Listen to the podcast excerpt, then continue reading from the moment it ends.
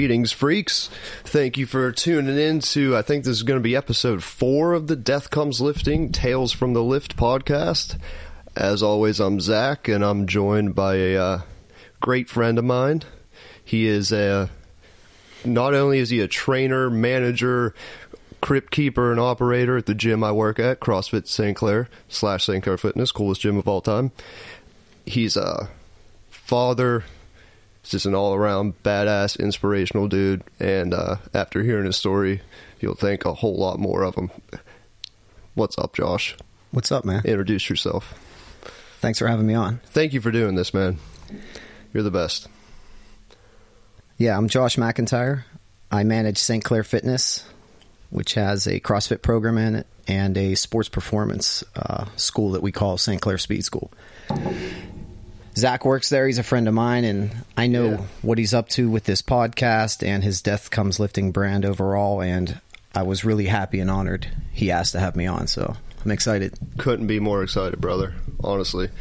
Like, um, as we were talking about this before, so just to give everybody background, when I first started as a personal trainer, I was like kind of doing it on my own. Then I met up with uh, this other w- woman named Dee, worked for her, and we merged into St. Clair Fitness, where you had already established yourself. You brought up the gym. You basically took it from nothing to a little bit of something, and now it's just gone to a level where better than I got there three years ago. It's awesome what you've done with it. Yeah, you know. yeah. Thank you. Uh, I believe I met you guys in 2015. Yeah, So I had gotten there in July of 2013, and it was pretty much almost an abandoned racquetball club. There was a group of guys who played racquetball in the morning, and a handful of guys that played at night, and maybe a handful of guys that lifted in a small free weight area, you know, off to the side. And other than that, it was it was a pretty rundown. Like I said, looked like it was an abandoned gym. right. So I came in and interviewed for the job, and with the old owners, talked about removing the racquetball courts and you know putting a CrossFit program on one side and doing sports performance, speed and agility, strength and conditioning with young athletes, middle school, high school, and college age on the other side. So that's what we did, and it, you know things started to work out well, and we had a gentleman that worked for us for like one day a week at the desk. He told me he worked at this other place, this personal training studio, and that their building was sold and they were looking for somewhere to go. So I asked him to introduce me to the owner, Dee Barker, and we made a deal for her to bring her staff and her clients down to our gym, and that's when I met Zach. Right. And uh, what was your first impression of me when I walked through the doors of St. Clair Fitness? So, um, how do I put this? So when you're running a gym and you have trainers out on the floor who are they're basically there to represent your business and you know they're the face of the place so to speak and when Zach was there he the first day I saw him he had a long ponytail with the sides of his head shaved and it was pulled back in a ponytail Goddamn right. with a Bruce Lee kung fu shirt on. Yeah. And he was kind of just zen walking around the gym. And I just remember looking at him. I'm just like, what type of cat is this? What type of dude is this? Either the kung fu and ponytail stuff was completely fucked up, or this dude was awesome. Were, were my two thoughts when I first, I guess, laid eyes on you. And Still battling this decision four years later. Not at all. I have, yeah, I'm not confused about who you are at all. right. But uh, yeah, so I, I, you know, I walked over, introduced myself, and very quickly I realized I liked you, and we had a lot of the same interests as far as like pop culture and things like that. Just real Yeah, weird Dungeons same. and Dragons stuff, and you know the original trilogy of Star Wars and and all that stuff. So we got down pretty quick, and we vibed out quick. yeah, it was one of those things when I met you, I was like, okay, this dude knows what's up. I feel like I can be myself. I feel like this is cool because when you walk into a new environment, like we just moved into this, I was in a small personal training studio, very like privatized. Like, you know, I talk to 25 people a day, whereas you walk into the St. Clair Fitness where we work, it's like a main, not a mainstream gym, but like people walk in and out. You see like 100 people a day. Get to meet all the trainers. I'm like, this dude runs like a legit gym. Is he going to be a fucking douchebag? Is he going to try to talk to me Right. about the Steelers? Like, I don't know what I'm going to do. And uh, he's doing it. You're in the middle of the cross a CrossFit workout. The first time I ever met you, it was just me and Dee that came through. Like before we even moved there officially. and like I liked immediately how you stopped your workout to come over and talk to me because a true CrossFit jock man would never do that. Yeah. yeah. You jumped down, you like and took his weight belt off or whatever, and I saw he had a tattoo, which I was like, all right, this dude rules. I was like, okay, that's a, that's a safe zone, and uh, yeah. As soon as you knew, I was like, yep, I could tell you were from the city. First time I talked to you, it's like have that about you. So I'm like, okay, this guy's a real guy. And then we got chopping up about I think you complimented me on my Uncle Acid T-shirt one time, and then I was like, Yeah. "All right, this dude knows. This dude knows things." We talked about Star Wars, and anybody that can bring those two worlds together, it was an eye opener for me, honestly, because like I'd never met anybody like you in the fitness world that like was into nerdy shit, and so I was super comfortable with you, and uh, still am, obviously. Yeah, thank you. I well, it, to that point, I think it's number one. I always like characters, and I could tell like you were definitely a character, and this dude had a story. So, whenever it comes to trainers in general and, and fitness professionals, and not that this is true, but sometimes it can have you know a negative connotation of just you know you're a trainer, you're in shape, you're kind of self-involved and selfish, narcissistic dude, and you could be a douche and want to talk about the Steelers, and that's it, or maybe your tribal tattoo around your bicep or whatever. Yeah, straight up. But uh, it always is kind of like at the front of my mind when I meet people to try and make them feel as comfortable as possible very quickly and let them know I'm not that. And I don't know why I f- feel like I have to do that, but that's part of it for me is like someone's walking in, they don't know you, whether it's their first time at the gym and they're looking for a membership and maybe they're intimidated, they're not used to the environment, maybe they don't like themselves, whatever. Or if I'm meeting another trainer and he doesn't know me, uh, one of the first things I like to do is just put people's mind at ease and let them know like it's cool, you're not going to be judged, you're accepted here, and that's kind of the the way I've approached running that gym and and the way I approach people in general when I meet them. You know, I like Yeah, well, yeah, that's it's that's important to me that yeah, it's important to me that people feel appreciated because everybody likes that, and I I don't like when I feel like uh, I'm not treated fairly or just brushed off or whatever, right? Mm-hmm. And I've always appreciated when someone takes the time and I feel like they're being genuine with me and just very courteous. So I, I really like to do that with people. I think that's one of the most important things we can do as humans when interacting with one another is take the time and genuinely, you know, say hello to this person and, and, and you know say, hey, it's nice to see you and I care about you and right. That sort of thing. Well, that has to be the secret weapon to the success of the gym. How you took it from nothing to something was like, you know, obviously it was hard work, it was numbers, it was this, it was that. But like, if you're missing that, then you're missing everything. that's that is the secret sauce. I mean, it's I'm no, I have no education in marketing or any of that stuff, and it's not like we had some sort of budget behind a big marketing plan or even a plan to begin with because we didn't have one. I just knew I wanted the gym to have certain programs and feel a certain way. I wanted it to be a place where I would want to work out. And if we did anything right, it was building a culture and a membership of people like that that you know like me like want to be treated right and want to come to a gym that isn't a a a globo gym so to speak where it's like hey there's relationships here and people know each other and when you walk in someone knows your name Right. yeah that's that's that's what that place is Yeah, and that's inspirational. And I, I don't think I ever told you this before, but like being how you are in that gym was like uh, so inspirational to me when I first started working there and cutting my teeth in the real quote unquote industry and things and translates directly into what I do with Death Comes Lifting is just how you were with people and how uh, you made everybody so comfortable and we're fitness for the misfits, right? So I want the, everybody to feel accepted like they can work out, like they can walk into a gym. And, um, you know, you're just, we're so good with me, with everybody like that, that that's just, if it wasn't for you kind of mentoring me like that, I don't think I would do as well as I do with this shit. thanks I re- really appreciate that and about you. thank you yeah, Yeah. that that makes me feel good mission accomplished Right. Yeah. And so the and our mission now is to pay that forward to other people. Absolutely. hopefully this podcast will help inspire others. And um, if we can start getting into your backstory a little bit about why you are the way you are and why you like the shit you like and how you got to be in the fitness world and how anybody could do that too. And that's a that's a cool place to segue into this, you know, because uh, it's pretty intensive. and It's pretty inspirational. Floor yeah, yours. yeah. Uh, no, no pressure, no setup at all. um, I guess I'll just you know I'll take you Where you grew up. yeah where I grew up Where and grew up. Kind of how I got to where I'm Yeah, at now, man. sitting Yeah, here take- talking to you. Take your time. We're not. There's no no commercial breaks. We're good.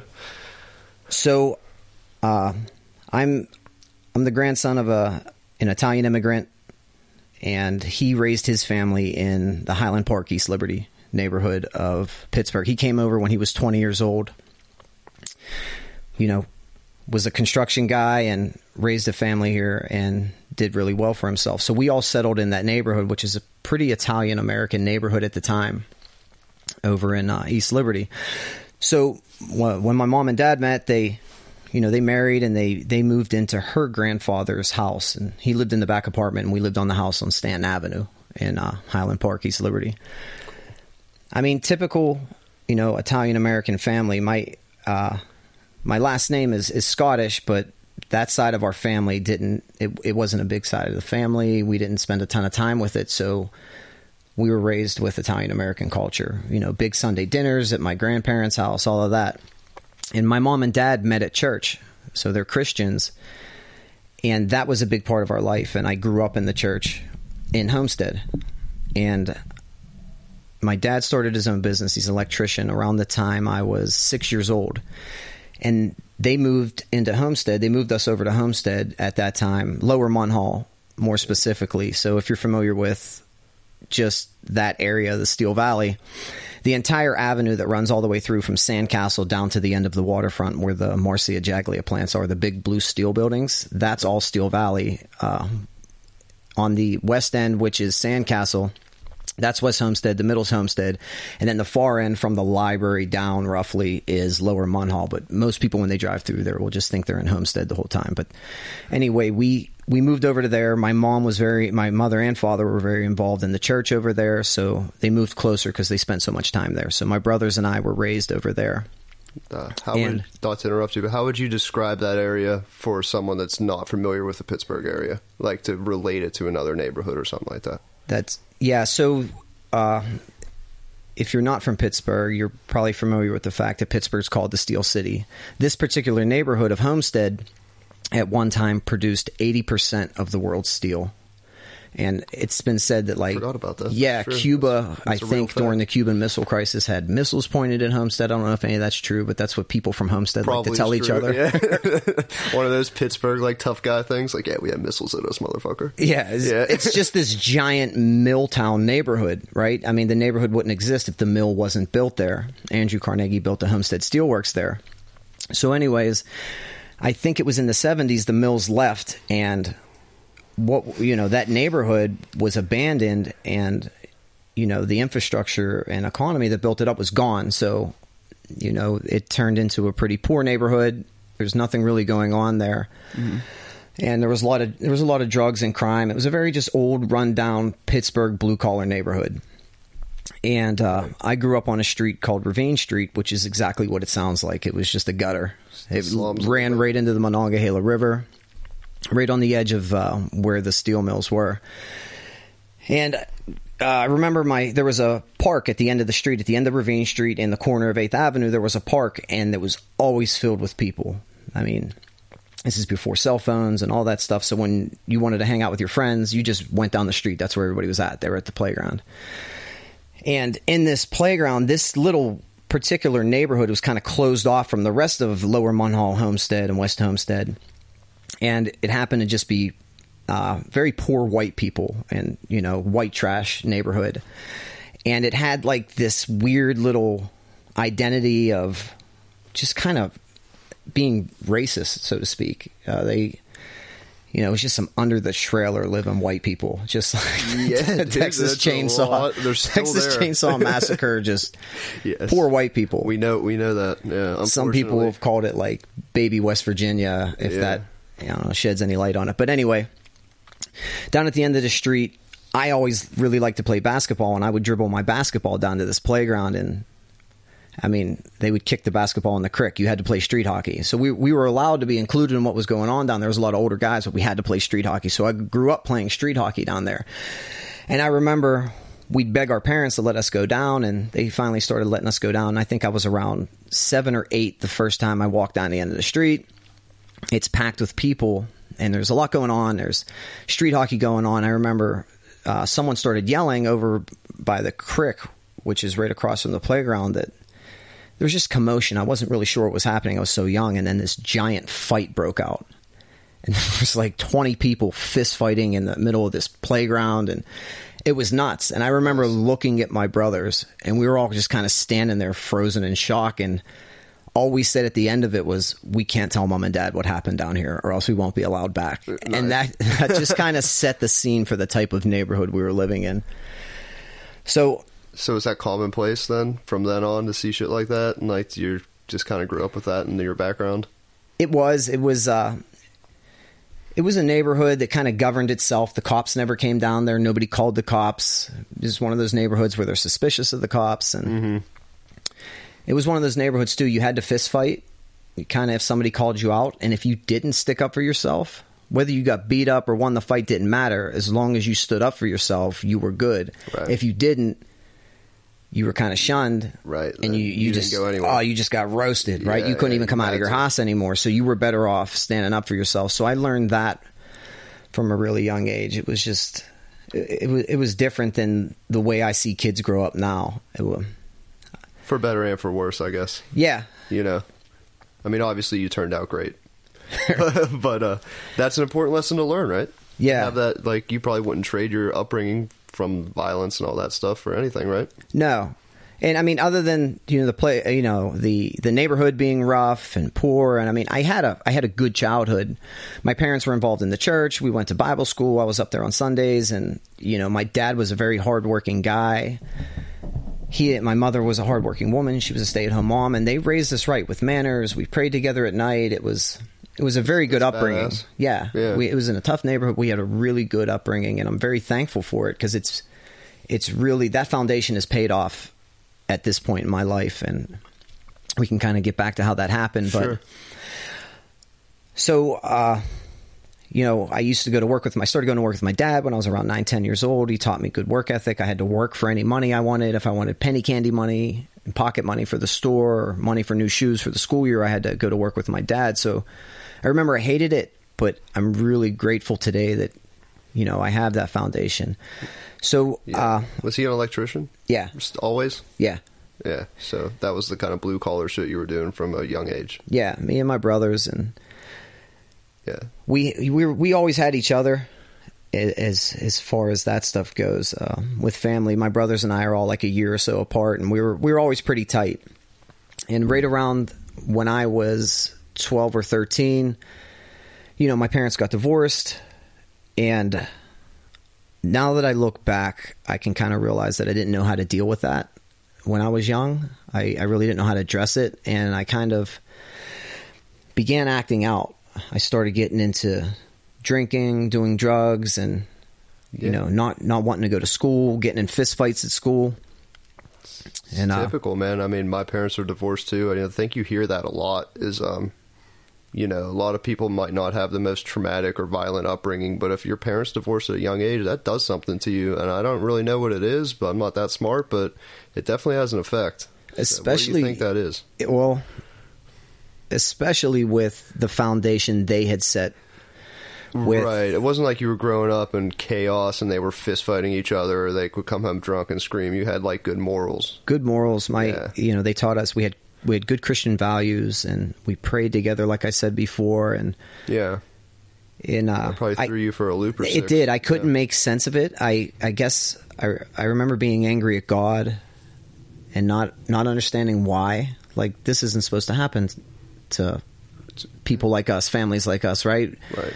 You you pray and he answers your prayers and good things happen to good people is is kind of how I saw it. But so I had all this I had a lot of uh, resentment and I had a chip on my shoulder for the for the rest of my teenage years. So my you know my mom moved out and uh, we all my brothers and I moved in with my mom and she hadn't she hadn't worked in so long. She had been married for you know 13 years at this point and you know she was struggling to find a job and we were on food stamps and she would she was kind of embarrassed, so she would send us to the store with the food stamps. This is back when you used to rip them out of a little tablet that looks like a checkbook, Uh, I had it a food stamp card my mom gave me. So yeah, this is back in the day. If anybody remembers it, the dollar had a certain color, and a five dollar bill it was like monopoly money, right? Nice. You go to the store.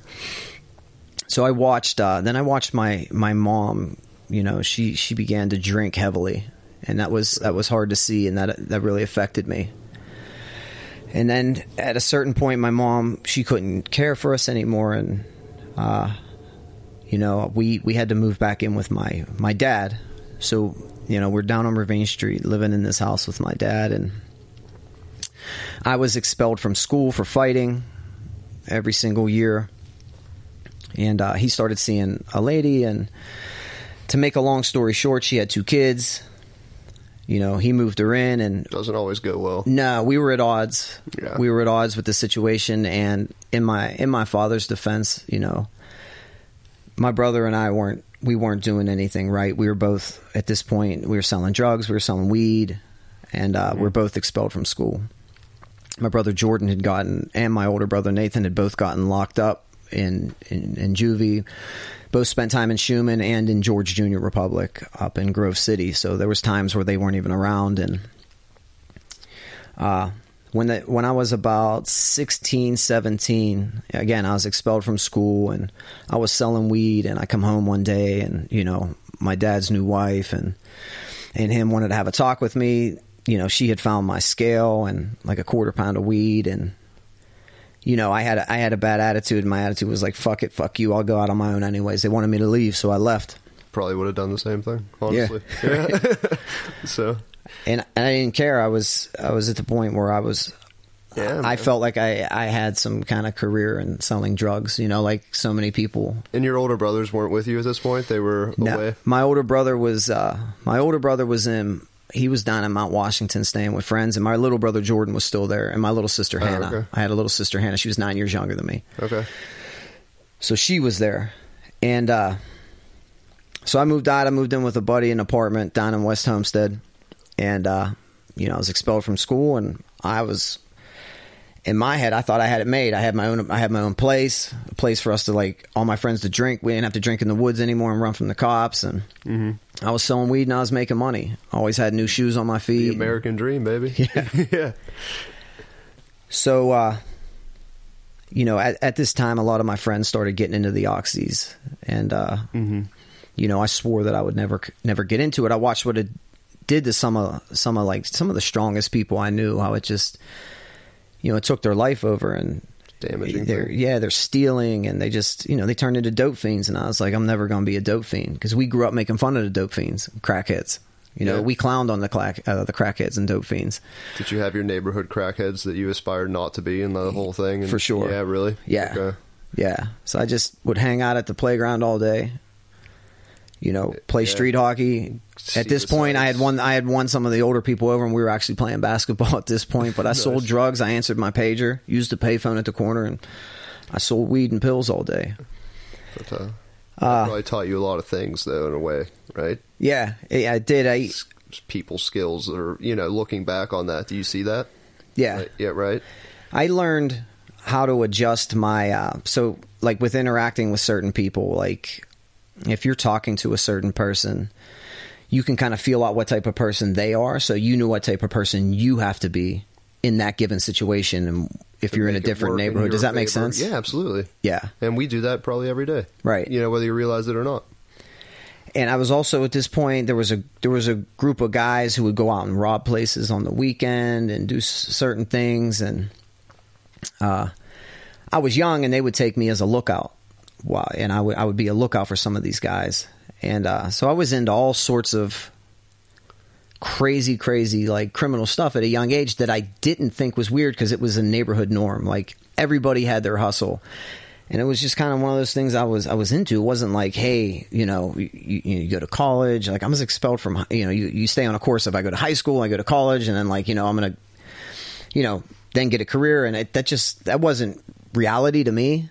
Right. The reality was people gambling in the yard next to the park, people selling drugs. This dude sold coke. This dude sold weed. This dude sold pills. Everybody had their hustle, and mm-hmm. we just lived for that day. Like you know, we, we hustled all day. We made money. We got beer, liquor that night and smoked. We smoked weed and blunts down in the playground and just woke up. Right. Yeah. Wash, rinse, repeat. We did it every day. Especially at that age, you might as well be a fucking tiger, like a wild animal when you're a fucking 16, 17 year old dude full of testosterone and whatever the fuck else, you know? That's Yeah. What, you know, that's what you, you didn't, you don't even have the capacity to see the future at that age. Nah, and it was just like if you you sold weed or drugs or coke, whatever, and you weren't the one doing it, and you weren't the crackhead or the fiend, you were on the right side of what was going on. There were, you know, Yeah, it's one or the other, right? So I did that for a long time, and uh, you know, as, as we uh, we were getting older, and uh, you know, some of my friends who stayed in high school had graduated and were now going to college. It was the first time I actually had the feeling that life was kind of passing me by. Maybe I had this tugging on me, like, damn, you know. I, I did. I felt like life was passing me by a little bit, but uh, some of the, some of these friends that were going to college were coming home all the time and buying weed and going back, and it just kind of dawned on me that I could really make a lot of money if I played this right and I set some of these people up who were away at school and you know set them up with weed and then I could expand my my operations. I could buy more. So I, I sat a guy down who was who was going to school who was kind of running a fraternity. You know, I won't say who it was or where he was going to school, but uh, I taught him how to sell weed. I kind of just wrote it out on on a notepad for him. This is what an eighth weighs. This is how much it costs, and this is how you break it down. And I gave him a scale, a tri- an old triple beam I had, and I taught him how to sell weed. And I would just give him two pounds of weed, and I would say, "Come back when you're done with it." And it was then that like things really changed as far as how much money I had coming in. Like I had a lot of money coming in. I was 18 years old. I had a floor safe in my closet, and I had a lot of money mm-hmm. at a young age. And uh, It's dangerous. it was, and it wasn't a secret Right. either. That was the scary part. It wasn't a secret that we were down that that corner of, of the Steel Valley on, on the corner ravine in that park in that playground doing what we were doing. Like it wasn't hidden. Like you know, we were just down there doing it, and Yeah. everybody in the neighborhood kind of did the same thing or had like I said had their own hustle or just turned a blind eye because the neighborhood governed itself, so we were kind of free to do whatever we wanted. And then, uh, you know, everybody was kind of, some people would do pills. Some people were strung out on pills and getting really bad and starting to get into heroin. Some of my really close friends were on heroin, coming down borrowing money or coming down selling stolen stuff. And, uh, And you weren't, right? You, No. You just were taking all this in. How did that make you feel seeing all that? I just found a way, like I always did, to to capitalize on it. I didn't Yeah. want my my real close friends strung out, Mm-hmm. but like anytime they would bring something down stolen, I found a way to get it for less than it was, and then maybe sell it for more. I just treated everything as a way to make money. Business opportunity? Yeah. Yeah. And uh, it was it was around that time that I started doing pills too. I, I got into oxys, but we would take them. We would take them on a certain night where there was a big party. It wasn't like, oh, I'm just going to do pills, and you know, it was kind of like this thing. Like we'd get them. We knew there was something going on. We are going to be hanging out with a bunch of girls. We would eat pills. Do you remember the first time you did it? Yeah, yeah. I remember I I, I vomited, but like uh, after I threw up, you would think something that made you that violently ill would you like wouldn't go back to, but uh. You would think. but uh, I'll, I'll try to ex- yeah I'll try to explain yeah, yeah. No, go ahead, man. the the feeling I had from it. I uh, you know I told you I had that resentment and that chip on my shoulder and just this anger. It's just like this festering feeling of just like I was angry at my dad. I felt like he had thrown me out and discarded his family, and and I, I I saw him as as weak as a weak man for doing that, and I blamed him for a lot of things. I blamed him for the state my mother was in at this time, and you know having had that nervous breakdown, and now she was drinking a lot, and uh, when I was high on that drug, I kind of didn't feel anything. It was just kind of numbed me, and it filled kind of this void I had in me where I just like sunk into myself into like this real warm feeling and I just like everything else on the outside world was gone. Right. Uh And that's attractive to someone in that position. I mean, that's the most attractive thing you could probably feel, right? yeah, I, You know, yeah, especially so many people are on them. right. I, I I had I just had this hole in me and I just when I was high like that, especially off of the those pills, those opioids that just felt filled. And so, to make a long story short, over the period of two years, those times when I would, you know, get high like that, which might have been once every three months, turned into like, you know, hey, once a week, or this is the only time I'm going to do it two days in a row, or, and uh, before I knew it, I was, I, I had a four hundred dollar a day pill habit. I was still selling drugs, so I was able to afford it. So I would buy entire scripts off of somebody selling a script. I would sell some of the pills and I would take the rest. I would break even on those. So in my business mind, wasn't costing me any money and I wasn't a dope fiend because I wasn't I wasn't robbing places to and selling stuff to get high. Like I wasn't even spending any money to get high. I was breaking even. And uh that didn't always last. Uh, there was a time I think when uh, somebody got busted, I guess that we got our you know we had gotten our supply from and we couldn't get any we couldn't get any product for quite a long time. So we had this dry spell and i had this $400 a day pill habit. So at that point it took about two more years. So by the time i was 22 23 i was completely strung out. I was completely strung out. And during that four four to five years from the time I was 18 to about 23, you know, five years, I there was a lot of things that happened and stories I could tell you. That'd be three more podcasts, probably. Exactly, I, so- I've heard a lot of them. So yeah, so I won't Yeah. I won't I won't spend too much time talking about it, but there whatever there's some like. war stories. Yeah, man. But uh A lot of them are great, to be honest, and uh, you know, but there's lessons to be learned from that too. You know, you don't want to like glorify that in a way, you know, but at the same time, I don't. it made you made you who you are. Yeah, and I don't. Some of them, looking back, are are kind of like it's crazy to tell people, and you can kind of like you, you tell somebody that's your friend, you think about that's so crazy. Thank God I survived that, but I don't think it'll serve anybody well at this point, or serve us well to like glorify it and tell this war story. Exactly. But uh, I will tell one uh, Please about alcohol, and there's I have I have a ton, but I I just want to tell like a scary story about alcohol. I will vouch for you that you have a ton, and they are very legit, and not not in a weird like glorifying way, but just so. Well, I don't you want- you got cred. Yeah, I don't want the only uh, the only warning against certain substances to be just like, hey, these opioids, and this is how I got to where I was at. Like, Right. The drinking, the drinking was bad in and of itself, and I, I'll, uh, I'll just tell a quick story. I was, do. I was 17. We were drinking at a graduation party, me and my buddy, and we were drinking to see who could get the drunkest because you know, hey, As it was, you it was, when you're 17. Yeah, and it was kind of a show. People were kind of egging it on, and I, I borrowed my buddy's car that night.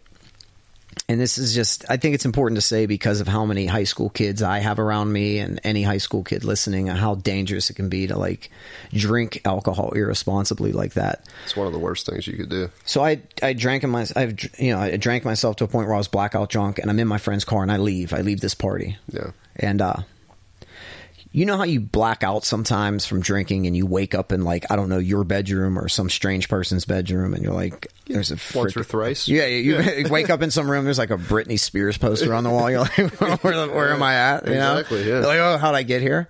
And that's usually how those things happen. You like just wake up in a bed somewhere. Yeah. This is the first and only time. Actually, that's not true. But anyways, it's one of the very few times I've woken up where I wasn't like sleeping. I've woken up actually like was doing something. In the middle of it. I, I, I understand completely. That's why it's funny. I, I woke up behind the wheel of my friend's car from a blackout. I was driving a car. I was in motion, and I was coming from Greenfield Squirrel Hill area back into Homestead across the high level bridge, or it's called the Homestead Grays Bridge now, but I call it the high level bridge still. So how many miles is that in if you were if you were to take you were going from Greenfield to Homestead? Yeah. So how long of a stretch is that for people that aren't familiar that you would estimate? Uh, from the gas station at the top of the hill there, from uh, you know, from from Hazelwood Avenue down to the uh, the end of the bridge where you get into Homestead, that's probably I don't know a mile or two maybe. Okay. and I had I had I think like four or five police cars behind me, city police, Pittsburgh police, There you go. Lights lit up, sirens lit up, and I'm like I didn't know what was going on. I didn't. I was Obviously. I was so terrified, and I couldn't. There's four lanes, two your, two going yours your way, two coming the other way, and I couldn't stay in one lane. I was all over the bridge. I was so inebriated, and they're behind me, and I didn't know what to do, so I panicked and I just floored it. Sure. And I could see up ahead of me, which you know, the end of the bridge turns into West Street, and it goes up, and it's it's a hill, and the way. Uh, for people listening that, that don't know Homestead, the way it's set up, it's just it's just numbered streets. It goes from eighth to 9th to tenth, all the way up, right, all the way up to like twenty fifth or whatever. But and I'm going up this main street, and I could see on like the second one crossing, which is 9th, that there were all these cop cars there, and from far away it looked like a roadblock, and I was I didn't know what to do. But as I got closer, I realized they were just each on each corner, and the middle of the street was open, so I just flew through it. So I got into Homestead. And there's all these cops behind me, and I fly up to the. I fly all the way up to 17th Avenue, and I make a left, and I begin to zigzag my way over a block, down a block, over a block, down a block from 17th, all the way back down to 8th to the main avenue. And by the time I had done that and gotten back on the main avenue, there weren't any cops behind me. So then I made a right onto my street, Ravine, and it's you know it's a hollow. It's a, it's in between two hillsides. It's a gutter of a street and I'm winding my way through there and I realize they're not behind me. And I'm at this point I'm I'm sober from the fear and Yeah, the adrenaline. and the I adrenaline think you are at least, you know. and I started laughing hysterically because they weren't behind me. I, I thought I'm going to get away. I said I'm going to park this car though and hide it so even if they do catch up, they can't trace it back to my friend because I have my friend's car, and I didn't want him getting in any trouble. And as I'm staring in the rear view, still flying, I'm punching the the dashboard, cracking up hysterically, cackling like a witch, Crazy. not, not looking at the road. And I look back up, and the street had turned, and there there's a telephone pole, and I cut it at the last second. The entire car goes up on this hillside. You know, the mirror rips off on the side. The whole side of the car gets ripped up, and as the wheels come back off the hill onto the street, the tires blow out. So now sparks are hitting, the rims are hitting the street, sparks are hitting. So I have to pull it into this alley that dead ends. This alley dead ends. There's this path that goes up to the top of the hill up into Homestead, and at the top there's this rock called Indian Rock where we used to smoke cigarettes. But halfway up this path, I can cut over on this path and get to my friend's house. So I get out the car. I, I start running and I step into sewer grade and I rip my leg wide open, and and I end up, you know, I end up in the hospital. Damn. legs ripped wide open and you know i they were talking about doing a skin graft and all this stuff. I have this giant scar on my leg but just i mean you know coming from you know drinking at a, at a high school party right To that. where i think i'm having fun to waking up in a black i think if i'd have ran into somebody else killed them right killed It's some mom and their literally baby a miracle that you didn't at that point, right? anyway yeah, that's badass. I mean, it's not badass, but at the same time, did were you- did you get arrested after that? I did, and I ended up getting into my friend's house. I was bleeding all over the place, and then, you know, we we called an ambulance, and uh, usually when you call nine one one, the cops show up. Right. The ambulance came. There weren't any cops. I got taken away. I called my friend, told him to report his car stolen, and I, I didn't get caught in that instance, but I got caught for a lot of other things. I just thought it, for some reason, was important to tell that story. It is but- important to tell that story. That's a good one, and it's a warning against alcohol, which is the most deceptive drug there is, I think, and the most one that's marketed to you, and it causes so much damage. and it's it's Liquid socially car ex- crashes and fistfights, right? It's and you're allowed to do it. Yeah, Yeah. you're totally allowed to do it. Um, so that's important. That's an important message. So yeah, man, I'm glad you chose that one of all of them. But uh, so you went through that. That was probably like just another day in the life, right? And, Well, I'm you know, you like had- a typical idiot. I thought it made me a badass. cool, right? Yeah, it was a cool I mean, story to tell. under your belt. I was. You're so stupid at that age. I was so stupid at that age that I Everybody thought it was something cool about me. Right? I had Oh, people yeah. talking about me. Look what Josh did. He got away with it. Right? And that just further fed into like my f- skewed view of the world of like Your fucked up ego in a way. it, it's know. like, dude, it's me. It might be a wake up call for anybody else getting their leg half ripped off and like almost dying Waking up and in a waking up, driving car. wake, waking up driving a car with with Pittsburgh City Police chasing you. But it, it didn't. I I just. It was to me something that was awesome. Like I had a, I don't know, like I scored a game-winning touchdown. Like that's just how, that's just how lost I was as far as you know my life and what I thought was cool and important. But and where you grew up, it was it's an us versus them thing, right? Yeah. Like you beat the man, Yeah. you beat the cops. Fuck them. You didn't hurt anybody, you know, besides yourself. It's just it's just a crazy thing to think about now that thing. I'm raising kids and you know I'm training kids who are at that age and Mm-hmm. I don't I don't remember where I was at before that I was talking about getting strung out on the pills. Yeah, so basically that was a war story that you shared, but like uh, from there though, like what you had to hit bottom or something had to happen at some point to Yeah, like I was saying, I had I had that four hundred dollar a day pill habit. You know, Yeah. we we weren't getting any product, and over the course of the next year. By years, the way, four hundred dollars a day. What does that look like in pill form? uh, that's Is it ten. like a bottle. uh, depending on, I mean, if you charge by the milligram, like everybody had, you know, different people they knew where they could get for different prices, but it's roughly four to five hundred milligrams in OxyContin a day. And I, I had gotten to the point where I was, uh, I mean, I, that's all I did all day. And if I didn't have them, I was physically ill, like physically ill. It, I uh, got on a, we, right after 9 11, uh, we had planned a trip to Key West before 9/11 happened. Okay. And we were going to Key West for Fantasy Fest. It's in October. My aunt lives down there, and it's basically like a two week long Mardi Gras in Key West. It'd be insane. Yeah, it was a lot of fun. Yeah. It's Halloween themed, and Yeah. I was strung out, so I actually cold turkey detoxed off of oxys uh, a couple months before that, and then like got back on them like a genius about a month before we left. So I couldn't go away to Key West. I couldn't go away to Key West without pills. I couldn't survive. Like Oh man. just to describe the way you would feel without the pills, it's like the worst form of the flu ever. You can't sleep, all that. So like I wasn't going unless I had any. So my friend and I, we had gotten a script, a couple scripts of like uh, Oxy 80s. We, we must have had over a hundred of them. So what I did, and this is at the most heightened security point in like America's history as far as airlines went. This is one month after Right 9/11. after 9/11. Yeah, that happened in 2001, like September 11th. We left for vacation October 14th. Like So, a month out from a 9/11. month and a week out after it happened. So I cut the drawstring out of uh, a pair of jogging pants, pulled the string out, and then that little that little vein, that empty vein, that cavity in the elastic band, I stuffed with 180 milligram OxyContin, Absolutely. and then got onto an airplane. Dude, you were cool. I uh, I remember being very nervous when I when I got on the plane. I'm sure. and we got on the plane. This is how nuts we were, and you're just you're a complete lunatic when you're strung out on this drug. Mm-hmm. We couldn't make it a three hour flight without doing a pill.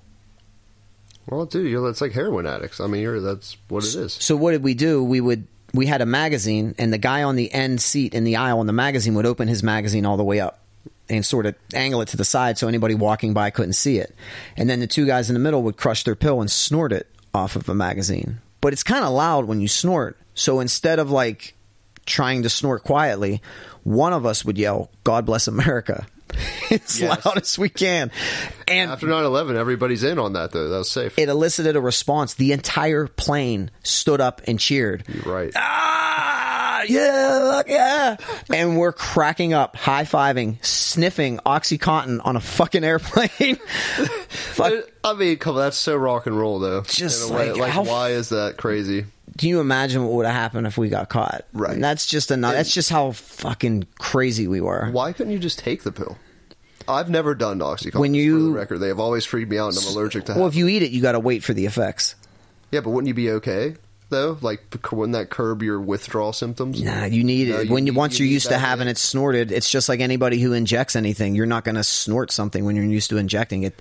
It's, Right, It's way more. It's way more powerful. It's way more potent if you sniff it. So that's why we did it that way. In your mind, it was like Yeah. we're yelling "God bless America" and snorting these fucking oxys. Yeah, there's of there's only one way to take these drugs. So how can we make that happen? I love it. All right. Let's open a magazine, yell. hide our faces, and scream "God bless America" and sniff fucking On an. On an airplane. Right. One month after 9/11.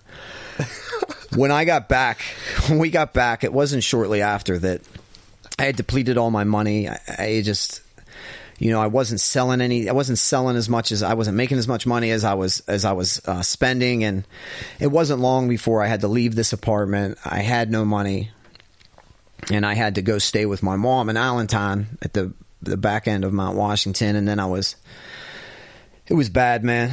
Uh, you know, I had she, she was she had just she was trying to get back on her feet after everything that happened with her, and I I, I dragged my drug addiction into her life, and and uh, I moved. I had to move back into uh, my buddy's house, which he was not living in anymore. And just to give you an idea how some of the places this stuff can take you, he moved out of his house uh, down in Lower Munhall, and he had he had moved and he had his two dogs still staying in there, and they just defecated all over the house. So I was sleeping in a house just filled with like dog feces. Been in that situation. Waking up dope sick, living in a house filled with dog feces everywhere, and I, dude, I wanted to die straight up. Like I had no money. Yeah. I was trying to figure out ways just to get well every day. I wasn't getting high anymore. I, I mean, it, I, You weren't getting high at this point? no, I was lucky if I was getting off sick. Nice. And uh, You've been through a lot at this point. Yeah. you- yeah, right? and my this is the guy I, I I sold weed with. He was a guy. He brought me up when I was younger. He was the baddest dude in the neighborhood, and I always had security because of his name and the type of person he was. And he always took me under his wing and always protected me. And uh, in a fucked up street sort of way, that sounds bad. But this dude, even though like he, you know, I, I sold weed with him and for him and and and drugs and and but he looked out for me and I was because of his name I was always protected under this umbrella. I was from Ravine and I was boys with this dude and this group and he and he was letting me stay in that house and he still kept you know he still kept some product there. And I so I I was so sick one day I had no way of getting well. And in my mind I'm thinking like I'll just take like a quarter pound of his weed I'll get some money and then I'll turn this around. I'll, I'll make some money and I'll put it back and I'll make this right.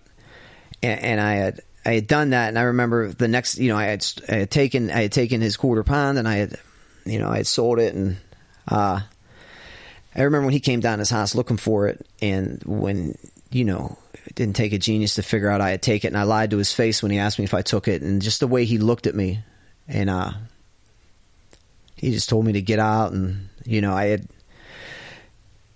you know, I left. At that point, I didn't have anything. I didn't have anywhere to stay. I had no money. I just betrayed my best friend, a guy who always looked out for me and always, you know, had my back. And I didn't know what to do. I was, I was dope sick. I mean, I was, uh, you know, I, I was completely ashamed of myself. I had no good name in the in the in the neighborhood anymore. I was now that dope fiend that I never wanted to be. You know, I was Did living. you realize that? yeah. Yeah, that's harsh. So I just I decided I was going to kill myself. I was like, fuck it.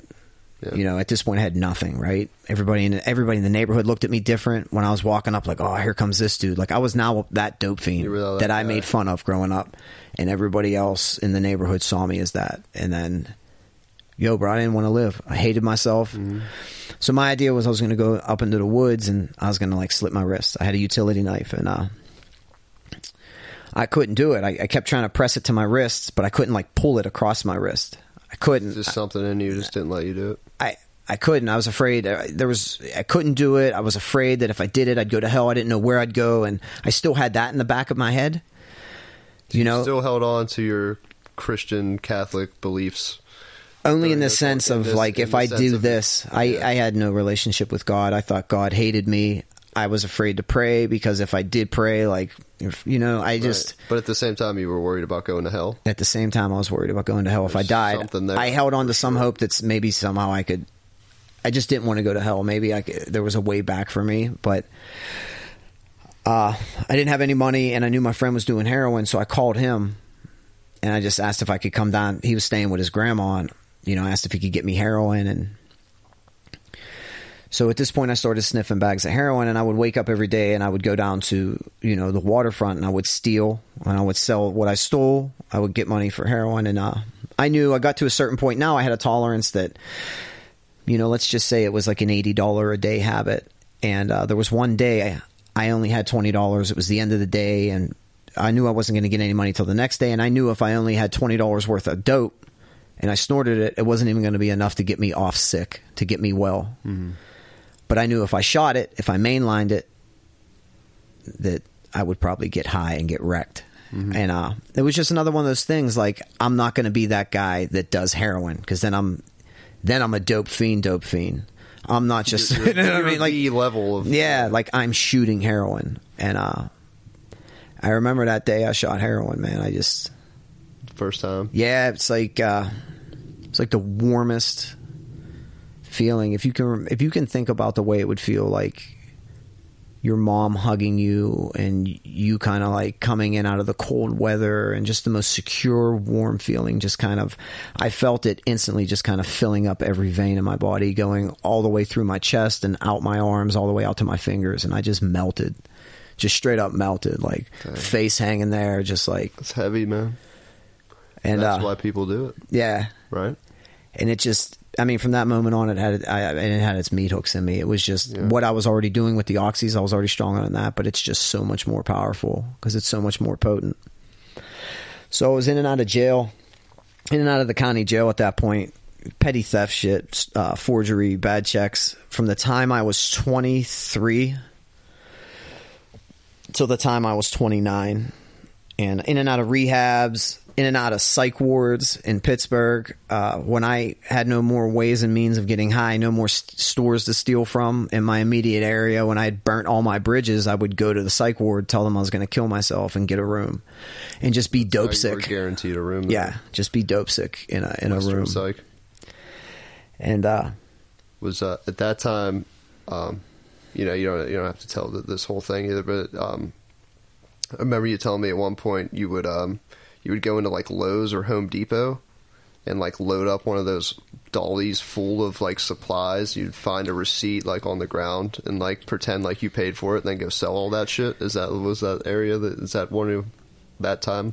yeah, and I Yeah. get I, it's crazy how That's like genius in a way. well, it's crazy how the lies, the liar it can turn you into. And what I mean by that is I would go to the same store a lot of the times. And in those stores, you see those bubbles up on the ceiling that have cameras in it. So I would always go in, assume that those loss prevention people were watching me on there because I had been getting caught stealing. I've been get, I've been caught stealing before and I knew they were watching me on the cameras. They said as much. We saw you on the cameras. We knew what you were up to. Right. That was always in the back of my mind. So when I would walk into these home improvement stores, what I would do first is I would walk up to the. So I'm like always operating as if they're watching me. So I would walk up to the uh, the customer service desk and I would say, "Hey, I want to apply for a job. How do I apply for a job?" They'd sit me down at a computer. I'd spend 25 minutes filling out the computer stuff and apply for a job. But then I would I would at figure at that point these people are not watching me on camera, and then that's when I would go. I would I would steal what I was going to steal. Right. Okay, Uh, dedication. yeah, I would I would fill up barge carts with large amounts of roofing material and stuff, and That's what it was. Yeah, Yeah. I remember you telling me that. and That what was- and the whole deal. Yeah, when you're when you're a fiend like that, you steal in bulk Right. if you can. You get five hundred dollars worth of goods. You have a buyer. You sell it for half off. You're good for a day or two. Is kind of the idea, which it never lasts a day or two. But that mm. was that was it. That was my hustle. And that's how I did it. And I just the boldness of walking out and saying goodbye to people as you're stealing their stuff is is pretty crazy because that's not in my nature. I'm not Not at all. No, I- now this is like totally insane. I remember being terrified to steal. I actually remember praying to God to help me get away with it so I could get off sick because that desperation you feel that's just like it's just in your bones that you're you- you're so unwell that you got to feel better and, and you know it's why it drives some people to do some of the things they do you know to get their drug but I was I was in and out of rehab in these psych wards all the time man and I just uh, I got to a point I, I was staying with a girl who I really cared about as far as she was a good friend of mine. And uh, it's nice all to have. she she liked me and had feelings for me and I I really feel like a, a, a real piece of shit admitting this, but I Yeah. you know, I I didn't have the same feelings for her. And as far as like she was a great friend of mine, and I still love her to this day. We're still friends, but I I took advantage of that and I stayed with her and I dragged her into my addiction. She didn't use, but I she supported my habit. So I spent a lot of this girl's money getting high. And I remember waking uh, I wrecked her car, drunk, totaled her car, got a DUI, you know, caught the car on fire, all that shit, right? And she, she took me right, thing. yeah, took me right back in, right? And like, Damn. so I had spent all her money, and I remember waking up in her house one day, and I swore like this was in between like a time where I had gotten out of rehab, started getting high again, and wasn't stealing yet. And you know she was supporting my habit so i didn't have to steal. And i remember she was at work and i woke up in her apartment one day and i was like looking around like i was so sick i was withdrawing from heroin and i was like what can i take from here to get high? And i remember i was like fuck this. I can't do this again. So many different times over the over the course of you know the time i was first strung out which when i was 21 22 till the time i was 29 so many different times being strung out and off again, detoxing in jail, getting out of jail, getting strung out again, swearing I'd never do it, going back to jail, swearing I'd never do it again, getting strung out again. I just remember when I was looking around her apartment thinking of things to steal, I said, I'm not, I'm not fucking doing this again. I'm not, I, I can't. I was just so sick and tired of just being, just being sick and tired of it. I was sick and tired of being sick and tired, and I just didn't want to go onto this another homeless petty theft streak of just like drug addiction where I so I, I called rehab. I called, I, you know, I had some contacts at that point uh, through Cove Forge down on the south side. This woman knew me. Every time I would call, her name was Patty, and I'm like, Patty, I need a bed. And I already knew the ins and outs and the hustle on how to get on welfare insurance, and all you would need to do to get uh, insurance through welfare is go down and get uh, or to get county funding for these i'm sorry to get county funding for these rehabs all you had to do is go down to welfare and get a letter of denial from welfare and the county would fund you for for rehab. So i got the i, I went to I, I you know i went over to mckeesport got the got the uh, welfare denial and then she patty took it to patty she applied me for uh, a county bed. She said hey as soon as a bed's available i'll call you. Sometimes it's a couple days sometimes it's two weeks. And so what you're going to do at that point is try to continue to keep getting high until they take you because you don't want to be dope sick because they'll wean you off of drugs at these rehabs. Okay. So uh, I remember, I rem- I uh, I remember the last day I got high. Uh, the Steelers won the Super Bowl. They beat the Cardinals. It was in 2009. And the next day I drove to rehab and I got high the whole way up. It was a mess the whole way up and like uh, in the car. Yeah, shooting dope. I, we'd ask them to stop at the gas station so we could go to the bathroom, and I'd shoot dope in like the Sheetz bathroom. And uh, don't we all? Didn't have anything. I had a small bag of clothes. Like I didn't have anything to my name. Not a fucking penny. I was 29 years old, and uh, you know, was in White Deer Run in the middle of the state, in the middle of fucking nowhere. And uh, damn. So th- this is an important part, I guess, I'm in this rehab. Always, man. Yeah, I'm, I'm in this rehab, and uh, I'm just like, you know, I, I like I just said, I'm 29. I'm thinking of my life. I'm like, I don't want to do this anymore, but I have no idea like how to live. And there was this counselor there. His name was Ali, and he was a he was a real tall black guy. Um, Muslim guy with the uh, the kufi on his head is what they call it that beanie yeah, up there. So we we can trust him. Basically. Yeah, yeah. just real dark skinned black dude, real deep voice, and just like real frank with the way he would talk to you. Uh-huh. Just my type of dude as far right. as that stuff goes. Like he didn't uh, he didn't wrap things sympathetically and coddle you and and and you know let you play the victim, which was part of my problem.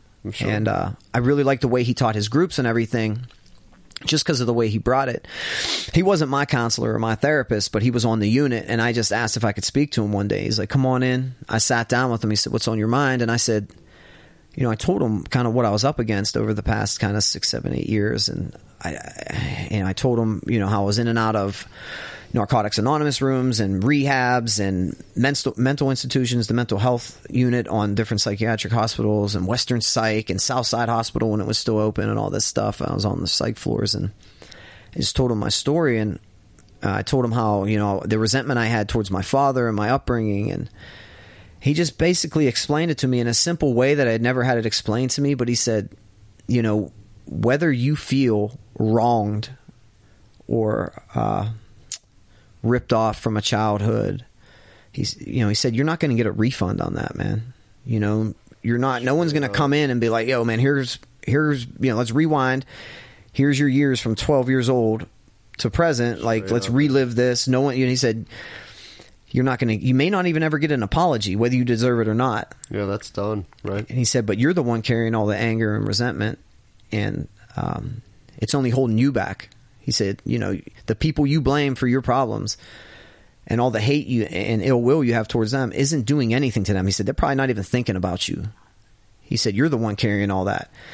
And he, he told me, I remember him one time saying, uh, when you when you do that, when you carry that hate for someone else and that blame for someone else, it's like if you drank poison and then all of a sudden waited for the other person to die. That's how ridiculous it is.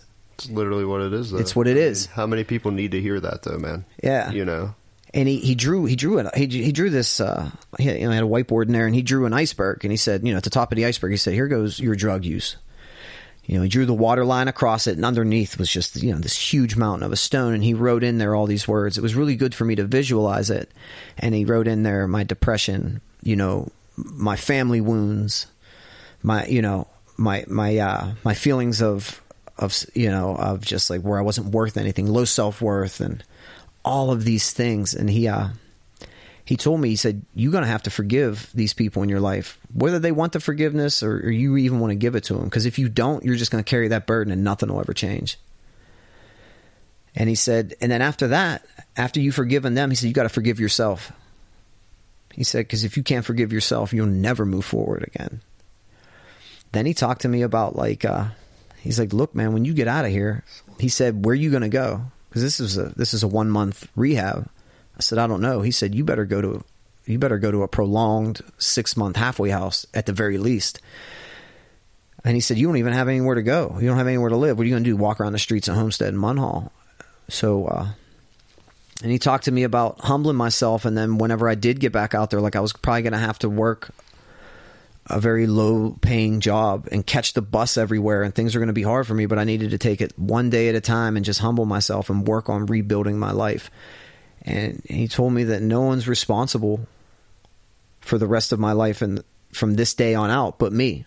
No matter what my circumstances were before that like not all of a sudden now that i made the choice to start doing the right thing were things gonna you know people going to come out of the woodwork and offer me stuff and this and that or my dad going to come back and tell me you know he loved me and and uh, he was sorry. He said you're responsible for every day on out for the rest of your life and what you do with it. Whether all the feelings you have are justified or not you have to start from zero right now. And uh, all of those things he told me where I couldn't blame anybody else anymore and I had to forgive and I had to take complete responsibility. Even if I was the victim of something, I have to look at my responsibility in it if there was any. It freed me up to not let myself get weighed down and dragged down and kind of anchored into like these little pockets and uh, and moments of hate over seasons in my life that were just keeping me there and I was feeling sorry for myself. And I think it's an easy thing to do is just kind of get stuck in this state of mind where you just you're just shitting on yourself and you're hating yourself and it, So many people, man. bro it it almost feels comfortable Of course, it's easy to do. That's why. i don't have to get up and go do x y and z today or i don't have to try and you know hey start a new career or i don't have to you know i don't have to step out on a limb and start a clothing company fitness for the misfits i'm not going to do any of that because like i'm a piece of shit and it won't work that's easier It's way easier. the harder thing wallowing. is the harder thing is to step out there and go for it Absolutely. and not be afraid to fail right yeah, and if you fail, fuck that it. guy Ali, It's my man. Eh, he, I, yeah, he made that that piece of information again, as simple as it may sound, freed me because I was so stuck by all that stuff. You needed to hear that, man. I mean, what what year was this? Two thousand nine. This was 2009. This, yeah, I, February of 2009. So that day, I went to my therapist. I was like, I want to go to a six month halfway house. She's like, she looked it up. She said, okay, your your county funding pays for four four different places. Which one do you want to go to? I said, which one is the farthest from Pittsburgh? She's like, oh, there's this one in Beaver Falls, PA. I was Okay. like, oh, that sounds really nice. It does sound, it sounds it's really like nice, sure. there are like waterfalls and, and there's beaver Beavers running around. yeah, it's always like, fall. Fuck yeah, dude, let's go. and uh, you know, so it's place called the Moffat House, Okay. And uh, so I go I go to the Moffat House, and uh, it's a six month program, and the way you you kind of get into this place, it's all you know, intense group therapy, you know, centered around the Narcotics Anonymous program, and you know, trying to teach you how to live your life again. It's a great place. They set you up with life skills programs. They take you to get your birth certificate and your social security card if you don't have it, and you know they you kind of start at the bottom of the ladder. There's like 30 guys in this house. You start on the bottom of the ladder you come in you get the worst job in the house. You clean the kitchen right? And then as you move up you get the easiest job. And you kind of work your way through this program. And as you you first get in you can't go anywhere for a month. You have to when you leave the house you have to leave and uh you know with a van. It takes you out to meetings and whatnot. And you know I was at this point I was you know we everybody would smoke outside on break. And I remember I remember this day I was smoking cigarettes and they tasted disgusting. Like I wasn't high, I wasn't drinking. Like I didn't like them by themselves. I'm like I don't even like this. I think I want to start like jogging. I had always again I'd always been into sports and playing you know hockey and street hockey and basketball and I was like I think I want to start jogging and like maybe get into boxing. I didn't you know I always wanted to box. So I asked the tech. I asked this tech. It really wasn't cool for you to leave you know. But I asked this tech, I was like, hey, man, I want to start running. It's, it's early in the morning. No one's awake. I was getting up at 5 a.m. I was like, can I run like a couple miles and come back? He said, yeah, man. You get caught or anything like that, you know. He said, don't do anything stupid. So this dude, God bless him, was letting me run. So I was running three or four times a week, man. I remember at that time just getting so kind of inspired. And like fitness, it was the first time fitness had taken that place of that that drug addiction. Like I was getting these runners high, that you know, that dopamine from from you know from exercising, and bro, that's when I really fell in love with it. And uh, as I worked my way out of that, you know, uh, out of that blackout phase and everything, you know, I got a job detailing cars, so I get to leave every day. I catch a bus, go out to work, clean out these cars, come back at night, you know, do my chores or whatever, go to group, and, and that's kind of what we were doing every day. And I found this boxing gym at our garage that I would, you know, I'd catch the bus at the garage, we load up, we go out, and it was down in Ambridge, PA. Uh, and it was uh, Tommy Yankello's world class boxing in Ambridge. And still there? Yeah, yeah. He's a he's a you know he's a he's a world champion trainer. He's the guy that trained Paul Spadafora. Oh yeah. yeah, you know from Pittsburgh and I never knew that. Yeah, he's yeah. he's probably one of the, arguably the best trainers in Pittsburgh for boxing. He's trained Roy Jones Jr. for a little bit and nice he's an awesome guy. And my friend went there. My friend Jesse Lubash went there, and uh, so I joined the boxing gym. I was staying in a three quarter house with my buddy Mike at this time up in New Brighton, and uh, me, my buddy uh, Mike Josephs, and Ryan McAmer. We're we're staying in this three quarter house, and it's kind of like a bunch of dudes trying to learn how to live their life again. So it was it was cool. It was a special time because like we weren't getting high. We're all trying to get our our life back on track, working kind of like real shitty jobs, but just like doing it together, and that was important. We kind of had that camaraderie. Yeah, that camaraderie and that brotherhood. It's important. Yeah.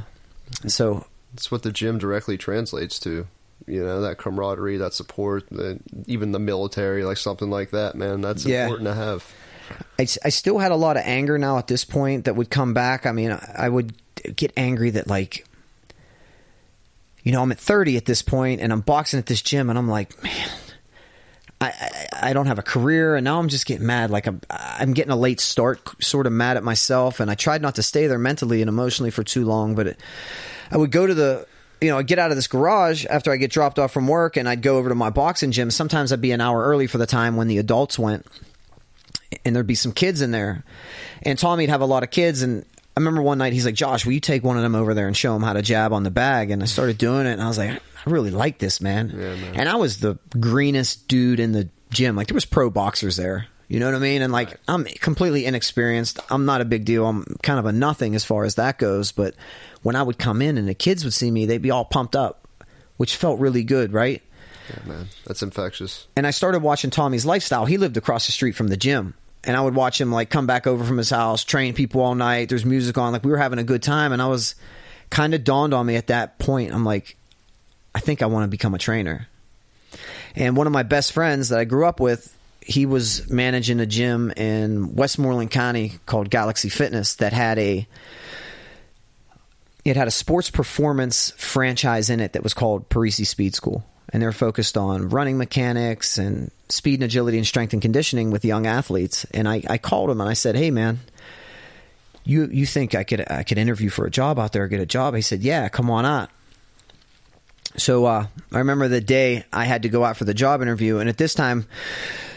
I was pretty far from this place. I was probably an hour from this place where I was living, and I didn't have a ride out there the day for the interview, so I had to catch a cab. I caught a hundred and eighty dollar cab ride to this place, Dang. right? That's how determined I was to kind of do something you, different. I paid for this $180 cab ride out to this place and I interview. And the dude who owned the gym was real intimidating, man. He was just kind of a no nonsense type of shrewd business guy. And on the on, on the application, it said, uh, "Have you ever been convicted of a felony?" And I was at the point in my life where I, I didn't want to lie anymore. I didn't want to be a liar. I spent most of my life lying, scheming, manipulating, doing everything wrong and illegal to make money or find a way to, you know, get my way as opposed to doing anything by the book.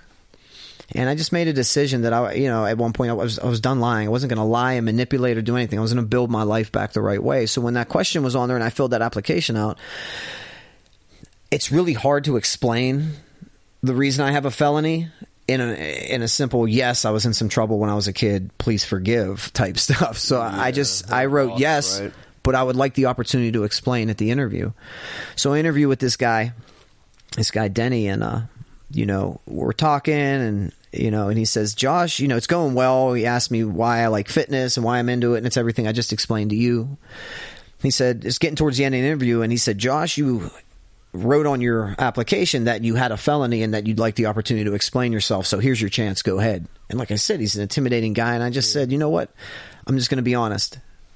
You know, at the end of the day, if you know, yeah, I don't get it, I don't get it. And I and I told this guy the story I'm telling you right now. And, and God bless this guy, man. I think he I think he liked underdogs. And uh Like we do. yeah. Keep it keep it going. So Yeah. Now, let me preface this with I wasn't ready to start this job because I didn't have a license. I was still trying to get my license back from the two the two DUIs, and I was probably 2 months away Okay. from getting this license back.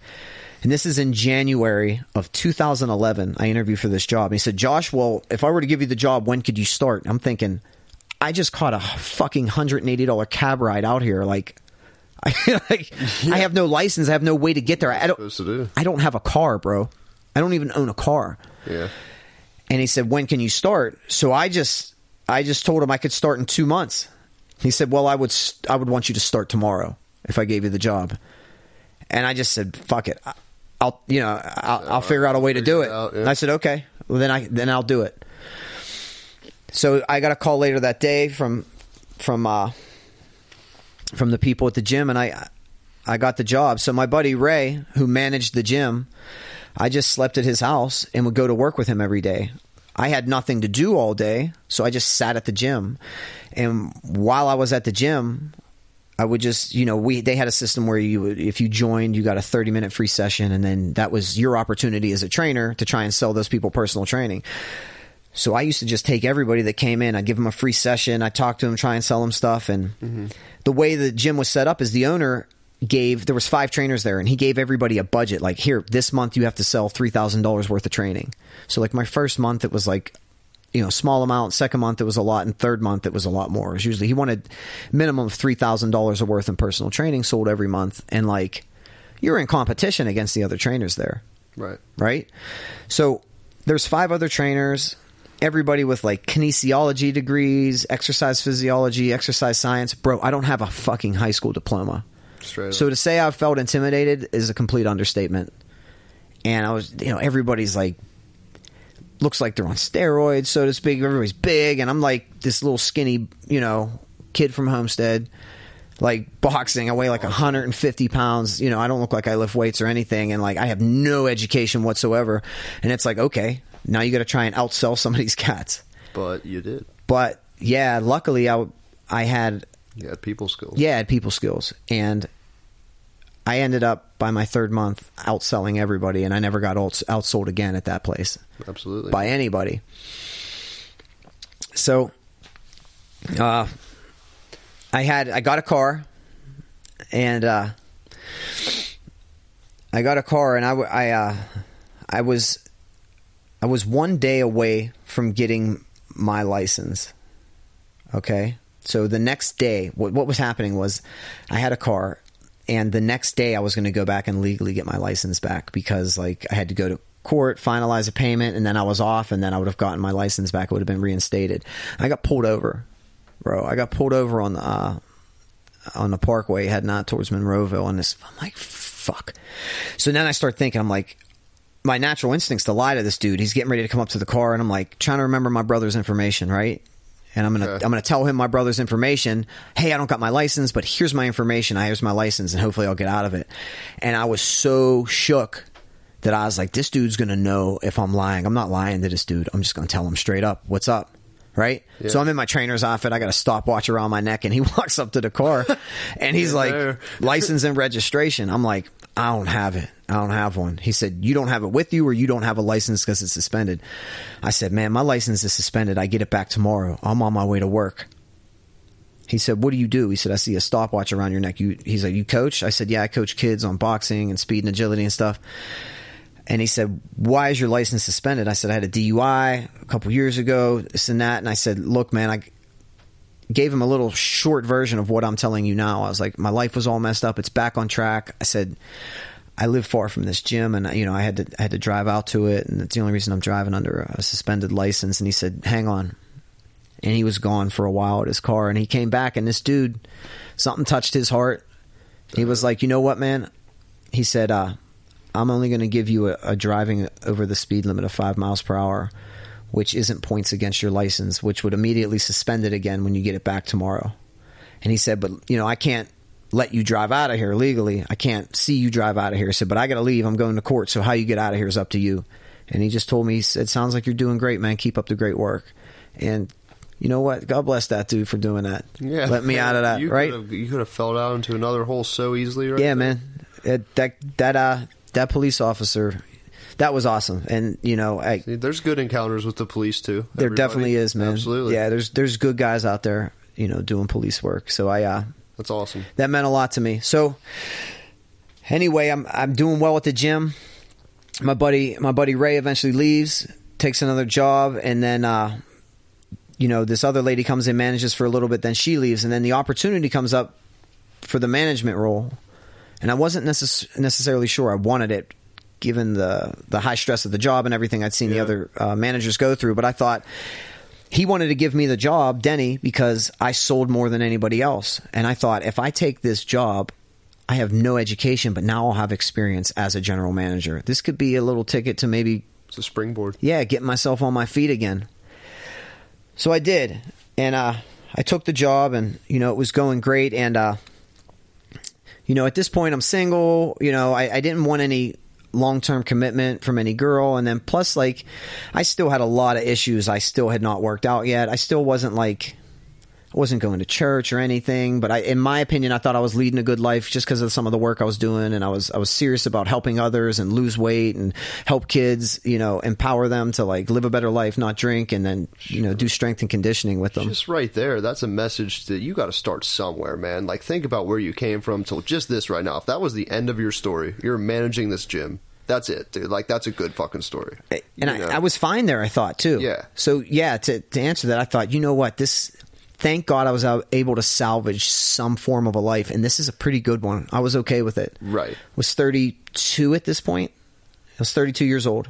Three years before I was, I was in the gutter, bro. And, you Yeah, know, man. uh, So, and I yeah to, to your point, yeah, man. I, I felt had a little apartment, you know, Yeah. and, and I was staying there, and it felt good. And I, I had this I had this friend. So the kid I told you that got me into the boxing gym, Jesse Lubash, his brother. Uh, Jimmy Lubash. These two are friends of mine from from Munhall. Growing up, I played ice hockey with them. shout out. Jimmy, yeah, shout, shout out to Jimmy and Jesse. Jimmy's a, Jimmy's a deaf kid. They're both professional boxers, real tough dudes. And my buddy Jimmy's a nut, like a wild man. And he was always texting me to go out drinking. And at this time when I'm at the gym, I'm managing, it, and I'm like every weekend he's like, you know, I'm hanging out with these girls, come out down the south side, and like I didn't want to. I didn't want to hang out in the south side. Like I wasn't. If he wanted to come over and hang out with just me or something, I would have. But I wasn't. I just didn't want to do that. You know, I didn't want to. Yeah, I was past point. all that, man. I'm 32. I'm not Been through the ringer. been through all of that. five Like times. I just I didn't put myself in situations like that anymore, right? Smart. But I felt like a bad friend because he was asking me to hang out all the time. So finally, he asked me to do something that wasn't, you know, going out to the south side. And he said, "Hey, I'm running this this mud on the mountain race. I got."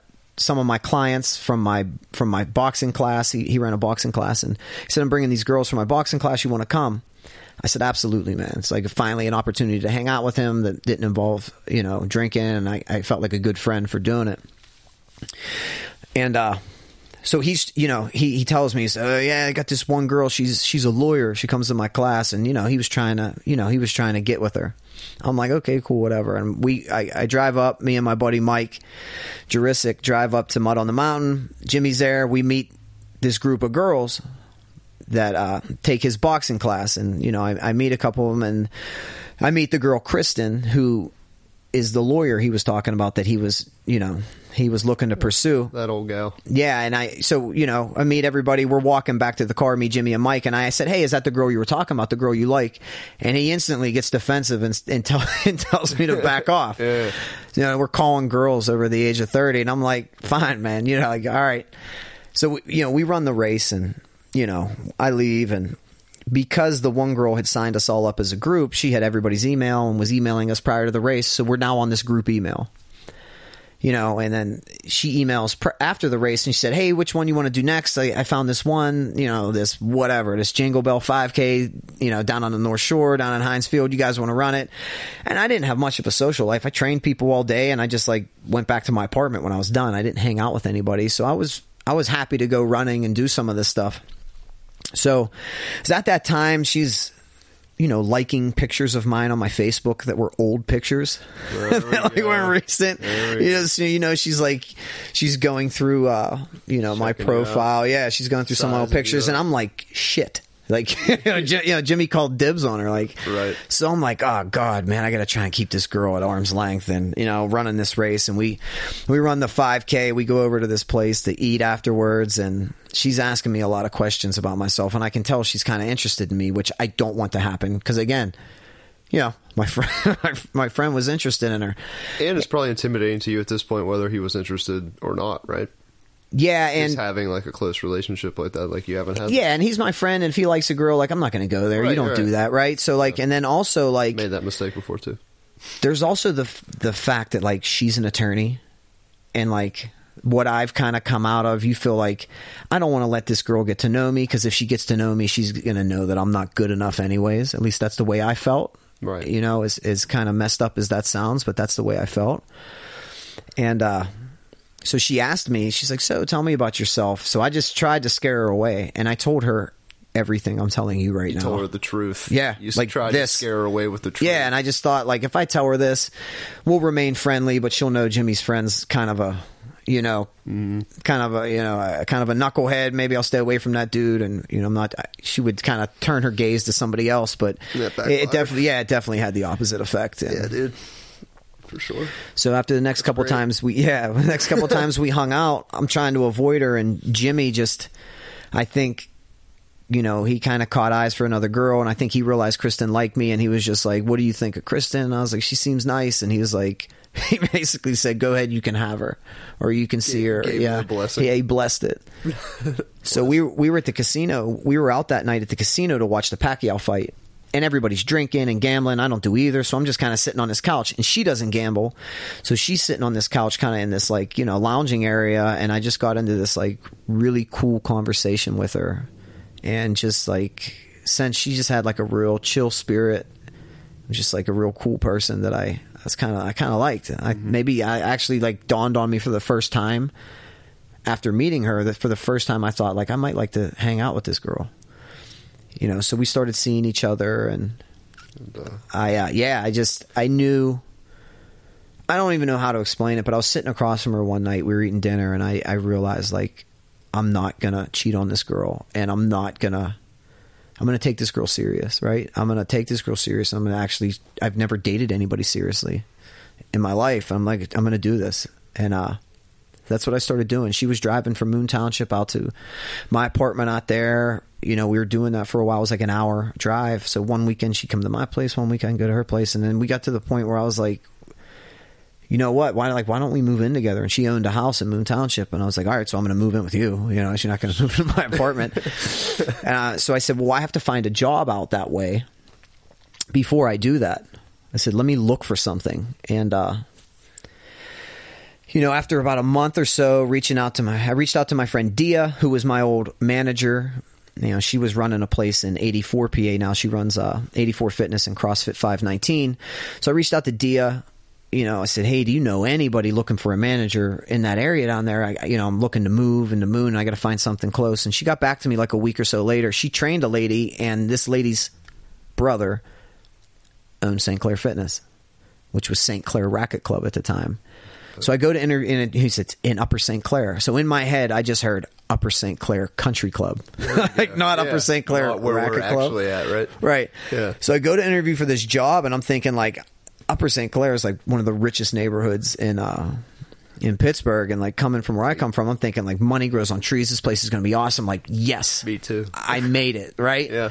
And I kind of pull up. I passed the place twice because I didn't think that could be it. There was like giant potholes in the parking lot. It's kind of a nondescript building, just a big gray brick building. And I walked in, and it was again, it just looked like it was abandoned and vacant for 30 years. It was just kind of like just real janky, right? And I mm-hmm. I interview for the job, and I'm talking to this guy, and eventually I, I walk around with him up top and looking at the racket courts, and I I told him that I wanted to run you know a speed school and a CrossFit, and long story short, I take the job, and my first month there, I go in, I don't get trained on how to use anything like their their software, nothing. I don't get an email, you know, no uniform, nothing. I'm just sitting in this office and there's nothing to do, and I'm just like. You know, the last gym I worked at was very busy, and I mean, there was tons of people. I had tons of clients and tons of families that knew me, and there was just nobody in this place. And I was just thinking, like, what did I do? Like this was such a stupid move. Like you had one chance, dude, to like go from like this little general manager job at this fitness facility to maybe to another to like a better one, right? Maybe like leapfrog that into something better for yourself and like you just made a bad move. You went downhill. Yeah, dude, it was bad. So you were questioning that for probably a long time. Yeah. Just fucking with your head. Well, yeah, and it, I had made I had taken less money to be at this place. Yeah. And the reason I took less money, it was less of a salary, but the deal was that if I grew the membership, I would make a percentage of the revenue grown, and then if I grew it to a certain point, I'd be making way more money. So, you know, I, I just started doing workouts out on the side of the road. Stuck with it? Yeah, let people w- driving by see it. We stuck with it, met a lot of great people, and uh, Wait, I- so you did workouts outside of the gym? Yeah, Is that, out- is that how you attracted people? Yeah, so I we so we built a little small CrossFit, uh, CrossFit St. Clair. I got the affiliate. We built a little small room inside a racquetball court. So it was only 800 square feet. Yeah. that's how big the gym, the CrossFit Right, gym was. right. And I had like two or three members, and this one guy, uh, Mark Huber, he was an Air Force guy, and he was in oil and gas at this. And he would come in at weird times of the day, and I would work out with this dude. And every time he'd come in, we'd kind of go out and work out on the road, so people driving by would know the place was open Yeah. and uh, slowly but surely it started to take off like we did uh, we did a little postcard mailer and i had a you know one of the bullet points on the on the postcard was that i did speed and agility because i had that you know i had that background from the parisi certification i got and i met these two girls uh, stephanie and anna smith. They were uh, homeschool tennis players from peters township that were like some of the best in the area for their age and their mom and their coach brought them in there. I started personal training them and more training leapfrogged off of that. So like next thing you know we had to take a couple walls down out of this room and knock down two racket courts. And at that time another crossfit gym had closed and then all these people came down right all these people started coming from these different gyms and it was like starting to take off. And then shortly after is when i when i met you. And uh about I guess the first year year and a half into it, you know the the uh, the old owners, you know, we were having disagreements about you know the percentage I was going to make off the revenue that we had originally agreed to. They kind of reneged on the deal and always cried broke, and it, it wasn't a great situation. And uh, I had met a guy there that lifted there, uh, Big Slow. Shout out to Big Slow, Pat Love you, Big Slowy. Slow. Thanks for all you do. Uh, He'll be on later.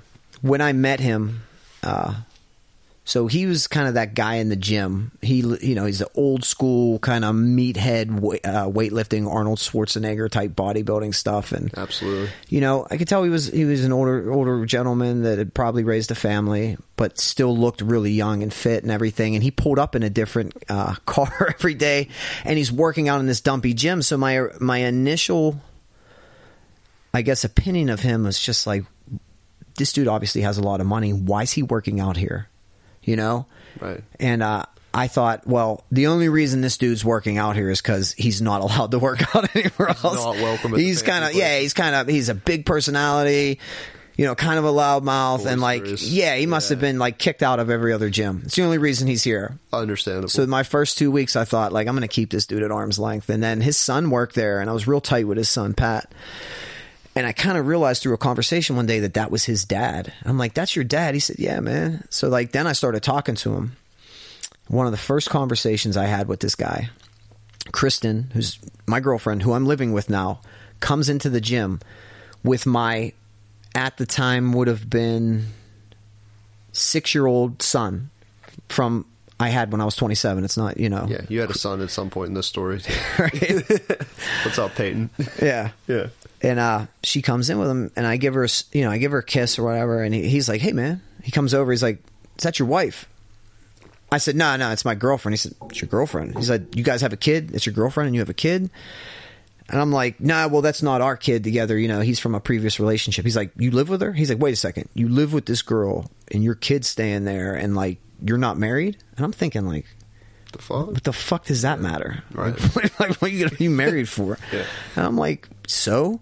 He's, what do you mean so? I was like, I was like, dude, I, people like who get married like need to be like affirmed or need some sort of affirmation in their life. So that's why they get married, right? They don't even know what else to do with their life. So it's like, oh, I guess it's time to get married. Or my friend got married and I better get married too. Cause It's about that time. Now I have value because Yeah. somebody married me. I'm like, Not I didn't, what the hell do I, I didn't care about getting married. Right. Never wanted to do it once in my life, ever. Never thought like when I grow up I want to be married. And uh I would have been fine living on my own the rest of my life. But Yeah. So then he said to me, he said he said, dude, he said, I've been married he said, I've been married, you know, thirty three years. It's about uh, one month longer than I've been alive actually. I said, Really? Said, Yeah, dude. He said, Don't you want God to bless your marriage? And I'm like, Huh? And uh, it was kind of at that minute, like you might tell somebody kind of coming at you like this, who's basically a stranger in a gym, to kind of beat it. You know what I mean? Like kick Right. rocks. Yeah. But even in his very kind of like loud, aggressive way, if you're kind of looking at slow talk to you and you're and you're, you're you kind of you're looking him in the eyes, I, at least for me, I realized that it was coming from a place of uh, mentorship and like he cared. Mm-hmm. I could tell he cared. and, Trying to elbow you in the right direction. yeah. Yeah. But he was checking me in a way much like Ali checked me, where he was very frank and at that speed that just makes sense to me. It's kind of what I need. We just a lot of people need that, man. Yeah, and uh, it was the right message at the right time from the right dude, and uh, so I hadn't been back to church. I told you I was raised in the church uh, Right.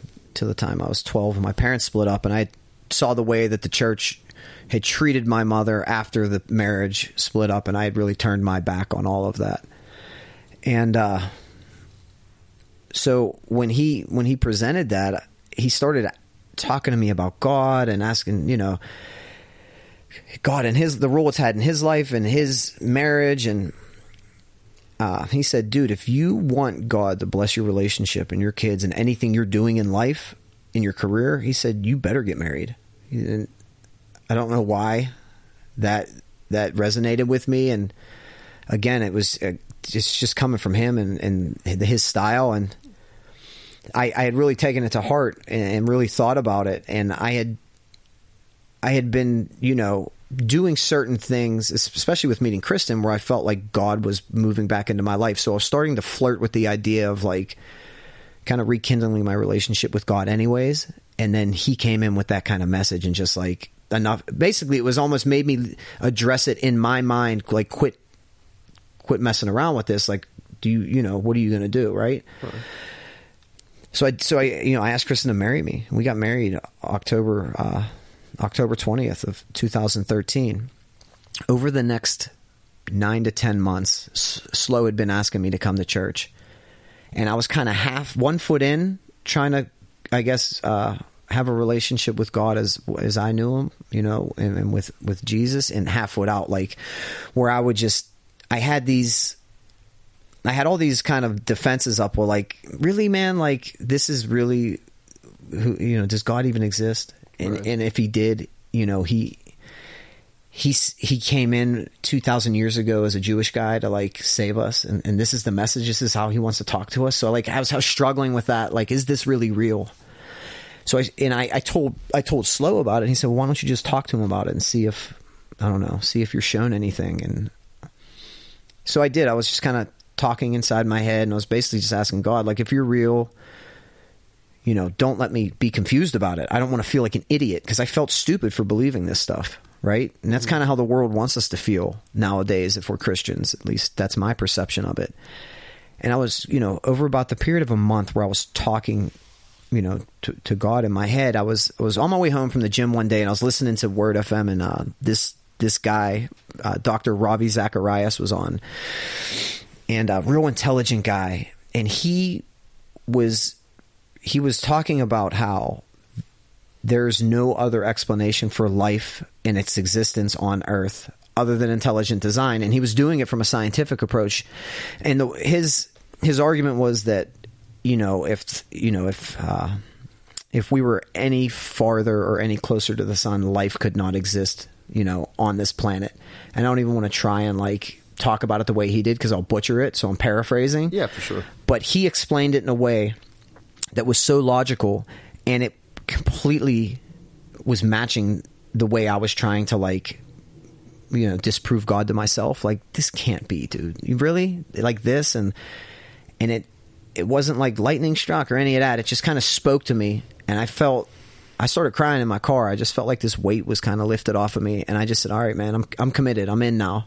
Well, I'm in. I, I I'm in. And I I you know I started going I started going to church with Pat this uh you know this this church down in the Strip district, uh, Pittsburgh, Amplify, and uh, my wife wasn't sure about it at first. She was raised Catholic, and she liked the traditional Catholic stuff. And after like our second or third visit, man, we just we knew we had had a home, and I had uh, you know I had asked God back into my life, and I had started giving to charities and things that I thought you know were important to me some homeless shelters and things like giving back some of my money some stuff and like some really special things started to happen at the gym you know and in my life. So about three years into the gym you know i'm really disenfranchised at this point. The old owners aren't paying me what they said they're going to pay me. I'm looking to leave right? And uh i'm talking to pat. Me and pat's thinking about retiring. We're going to go you know maybe open our own building and we're looking for buildings. And uh I go to a graduation party for my niece, and there's only like eight people there. It's it's Kristen's sisters, her mom and her dad, and those people's significant others, and the two nieces. And uh, so my, you know, my now brother-in-law, so Kristen's sister's husband, his aunt was there. It's the only lady I didn't know there, and I hug her, and she's asking Bill who I am, and she's looking across the table, looking at me, and she she said, "Hey, do you uh, you know, do you know the such and such family? I said, I do. And these are the people I worked with at the time. And, you know, she said, I'm the attorney for, for the mother of these people, the woman, the widow who owned the business. And she said, uh, you know, I'd like to talk to you after, after we're done eating. So like the hair stood up on the back of my neck. Look, here's the attorney for the mother of the people that are, you know, kind of running the gym and, kind of shifting you a little bit. Yeah, shifted me a little bit. And I talked to her, and she says that, hey, her client wants to sell, and do I want to take the place? Like, I don't got any money. Like, how am I going to buy the place? And I tell her, like, well, I have a, I have a guy uh, who I'm looking to partner with who's interested in buying the place, and you know, three weeks later, we're in a meeting with me, Slow, the owner, and the owner's attorney, and three months after that, he owns the building. Rest is history. And it's just yeah, the, it's taken off immensely since there. Yeah, and it's taken off and kind of gets yeah. us to where we're at now with you know you over there with D in your program and CrossFit being where it's at. We're established. We're uh, you know we're going we're coming up on our sixth year there. I've been at the gym six and a half years. The CrossFit affiliate started in uh, 2013, December of 2013. So we're almost six years total there. The uh, the uh, St. Clair Speed School program we uh, we train a lot of uh, high school athletes, middle school and high school athletes. I mean, we've we've seen a ton of kids come in there and just CrossFit like kids, CrossFit kids, speed school memberships. yeah, we run camps. We got a lot of kids going off to play at college. We got other kids coming down there, you know, living out their high school career, playing sports, but just like they're in a good environment where you know we're talking to them about you know you're treating them like adults. You're letting them know the dangers of drinking and stuff like that. And there's just been some awesome awesome relationships i've made at that place. And i'm very proud of the type of place it is. And it makes me feel really good to hear people talk about it the way you did about how it's you know it's a place where you felt welcomed. And at the very least if that's all we ever do is just like we're the best hour of everybody's day perfect. It's awesome, man. Yeah. And I, you guys allow, and I allow my own, you know, dark, heavy metal, satanic fitness clothing company and health and wellness company to thrive in that environment alongside everything else, and it totally goes with off without a hitch. You know, like it feels like totally cool. And uh I mean, aside from just how amazing the gym is in general, I mean, we can go off on just about any tangent from that story, man. I mean, that's like the most incredible, inspirational. I mean, how many different messages can you derive from that? But um, it's just it's wild to think of where you were. And to right now, that woman you were talking about that you were apprehensive about even talking to is outside having a picnic with your two kids in your backyard, so we can sit here and do this. and uh, and I just came from that Amplify church with you. yeah Uh, yeah, and uh, we're the relationship we have now and everything that's happening is just uh, you know, it's it's a lot to be to be inspired by, you know, and um, I think it's important to accept everybody. And when you were talking about um, obviously, uh, Death Comes Lifting's first thing we talk about is not Christianity. But right this yeah. goes completely It against kind of completely against, but like, guess what? I don't fucking care. Yeah. I love you, and like, I went to church with you, and I've gone to church with you in the past, just for like to take. The, you can get a good message from anything, uh, and that goes for heavy metal music. That goes for Christianity. It goes for Hinduism. That goes for CrossFit. You can derive things from everywhere, and to be pigeonholed into one philosophy is stupid, and that's not what we're about.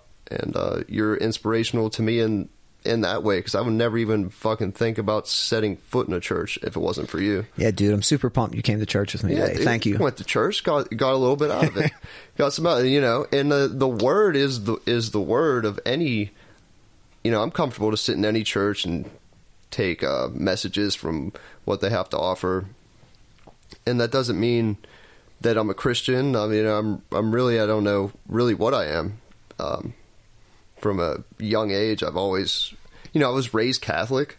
I think that's kind of why I hate it because you know they treated me shittily, and you know we could go on that story, but that would just be a moot point at this point. But I just kind of believe that there is like a divine power. There is something out there. There is energy, and that could be all of the religions, no matter where you were in where you are in the world. So when I hear God, when I hear Jesus, uh, even Satan, even anything like that, I just translate that into the universe, the energy, whatever's out there. And if you put good out there, you serve others, you do what's right, like you're going to get that back in some way, or at least you're going to come closer than you were if you denied all that shit. So I love and respect you for that. And, you know, for everybody that wasn't expecting this podcast to be even a little bit about Jesus, well, there you go. That's how we do shit. sorry if i interrupted your black panther party My black metal, my black metal Jesus and whiskey drinking party. just No, that's awesome though. I love that. And uh, Yeah. you're you, man. I wouldn't want you to, you know, not talk about that shit. Yeah, oh. it's, it's what it means to. it's just what happened, bro. It's just yeah. it's been my it's been my arc, you know, from kind of beginning to end and come back full circle to that when I wasn't trying to. Like I wasn't looking for that relationship again. I was kind of in my head just like slamming into me. I realized like God was looking for me, kind of, if that makes any sense. As corny as that sounds, like I he just came and got me. And uh That's like you, man. I don't I can't explain. I'm not uh you know, I'm not super super big on like I am big on like being determined and and and willpower and stuff, but I mean, dude, the percentages that show the amount of people that can like recover from addiction prove that you can't self-will that stuff. So like the obsession to use that drug and that lifestyle, everything about it has been completely removed from my life and that's exactly what I attribute it to. And if I'm wrong and I'm like I'm an idiot who believes in things like Santa Claus and God, then I'm an idiot. And I'm I'm also work for you. yeah. Yeah, I am where I'm at and And thank God, dude, like for Kristen, my wife, I Yeah, huge Th- shout out to Kristen. She's a lovely yeah, woman, man. Yeah. just sweetest spirit, most patient person. She deals with all my idiosyncrasy, idiosyncrasies, and just how particular I am, and how. I mean, I can get, and I can get into some dark moods still. Like I'm by no means like Zen like Jesus Christian follower, even though that's what I, you know, I am, and I aspire to be. You like, bro, I can get whatsoever. I can just I can get into some dark places really quick where like I want to take a giant dump on myself and I don't want anybody around me and like I got two little kids I have two beautiful little babies with Kristen and like I can't be that way but like she lets me retreat when I have to and like handles business around here dude and has like the sweetest spirit and so giving and I just anyways She also has several Death Comes Lifting muscle takes, which is badass. she requests them. yeah dude she she holds me down and I'm She's great. I'm I'm very thankful for her That's awesome. I hope everybody can find that or find that within themselves if they can't find that somewhere else. But uh, yeah, man, thank you for sharing that that whole story. I mean, even though I knew that story and I knew all like the little stories you had within that story that we would be here for seven hours talking about to flesh the whole thing out, to really just sit down and hear all that is amazing, man. Yeah. You know, do you ever feel that like looking back, like fuck, was that like really me? Was that, It's- do you have like PTSD from any shit like that? Yeah, You there's what I mean? definitely yeah, there's some I definitely deal with some uh, some traumatic stuff that Yeah. I've had to work my way through and most of it I guess working my way through it dude is just forgiving myself and forgiving others who I would hold to blame for things and to be totally honest, let me just be upfront that like now that I've completely grown up and matured, mm-hmm. I have myself to blame completely. Some things weren't always exactly awesome, but like I don't blame my dad for anything. Now that I'm like com- I can look at things soberly mm-hmm. and just know that like he's just a guy. He's you know, he had he had he had some kids who were all running around like maniacs, you know, getting kicked out of school and selling drugs. Like what was he supposed to do? And he's trying to make a normal life. So like you know, in retrospect, I realize how wrong I was for my behavior and things like that. And so I don't, I don't blame anybody. So no, most of the time it's about forgiving myself and not, Right. not staying stuck when I get in one of those moods where I want to take like giant dumps on myself and like hate myself. Like I won't stay there, bro. I deal with it all the time. You know what I mean? Everybody does. You're, you know, that's it's a message to other people, and even to me. You don't have to be in your position as bad as you were to make something of it, or like to have reality just slap you in the face. You don't need five different people mentoring you. Like you know, yeah. I, yeah. There, we've, you know, that's, there's some extremes there in that story, like how For how far. For but I sure, mean, but still, you don't have to fall that far. You don't ever, you know. But like, no matter what your fall is, a fall is a fall. We all struggle. I don't care if you're rich or you're poor. We're all struggling with something, right? Absolutely.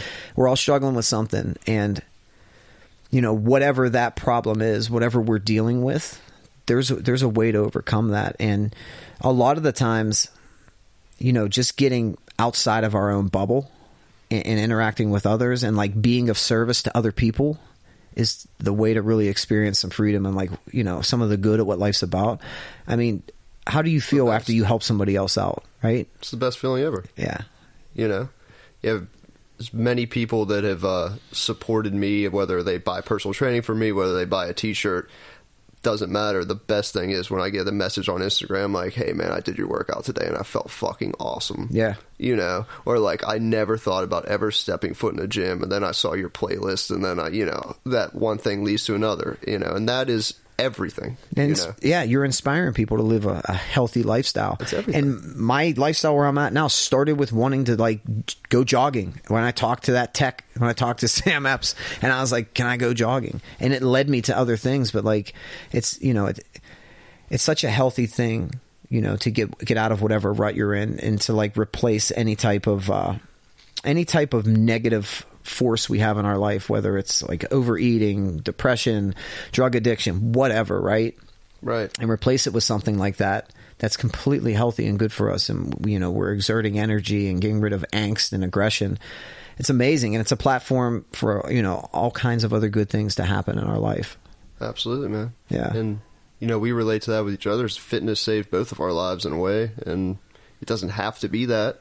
But I think a lot of people, if you give that more of a chance and um, really trying to work on destigmatizing the douchebag vibes of, Yeah. of the gym and of trainers and of uh, Well, well, that certainly is real. I mean, it's, they're stereotypes for a reason. There, yeah, and there's but You there's know. douchebags everywhere, There's right? douchebags everywhere, And uh, and don't let that discourage you from bettering yourself. Yeah. because it could it could honestly start there. It could start with a jog, man. right, if You are yeah, if you're overweight, Start with a- you're overeating, you don't know where to start when you get into a gym.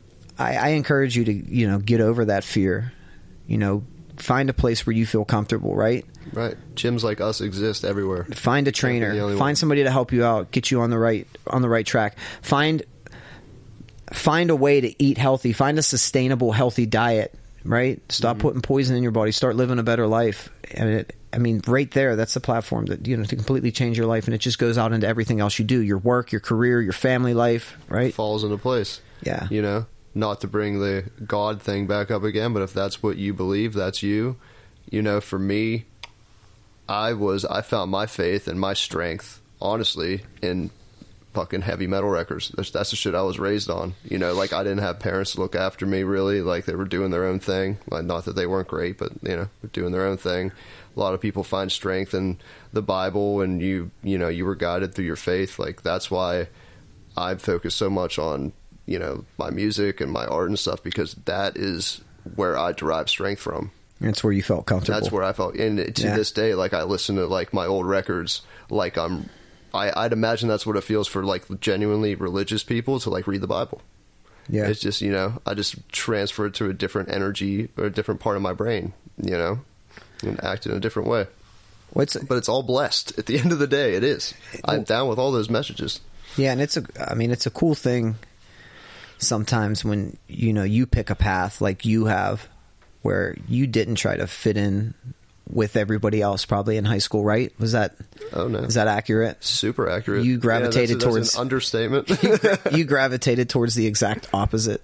Yeah, Yeah. No, so did you. You didn't even fucking go, so you just one up me. Yeah, there. I just- yeah. yeah it's Fucking- I- I couldn't deal with any of it. There, Nah, yeah. I didn't. Yeah, I just I did not feel like I fit in at all with uh with any of it, and I didn't. f- just like fuck this. The only place I felt like I ever fit in was on Ravine with all those guys down in the playground with my boy Coat, Rusty Orr, Herky, Mongo.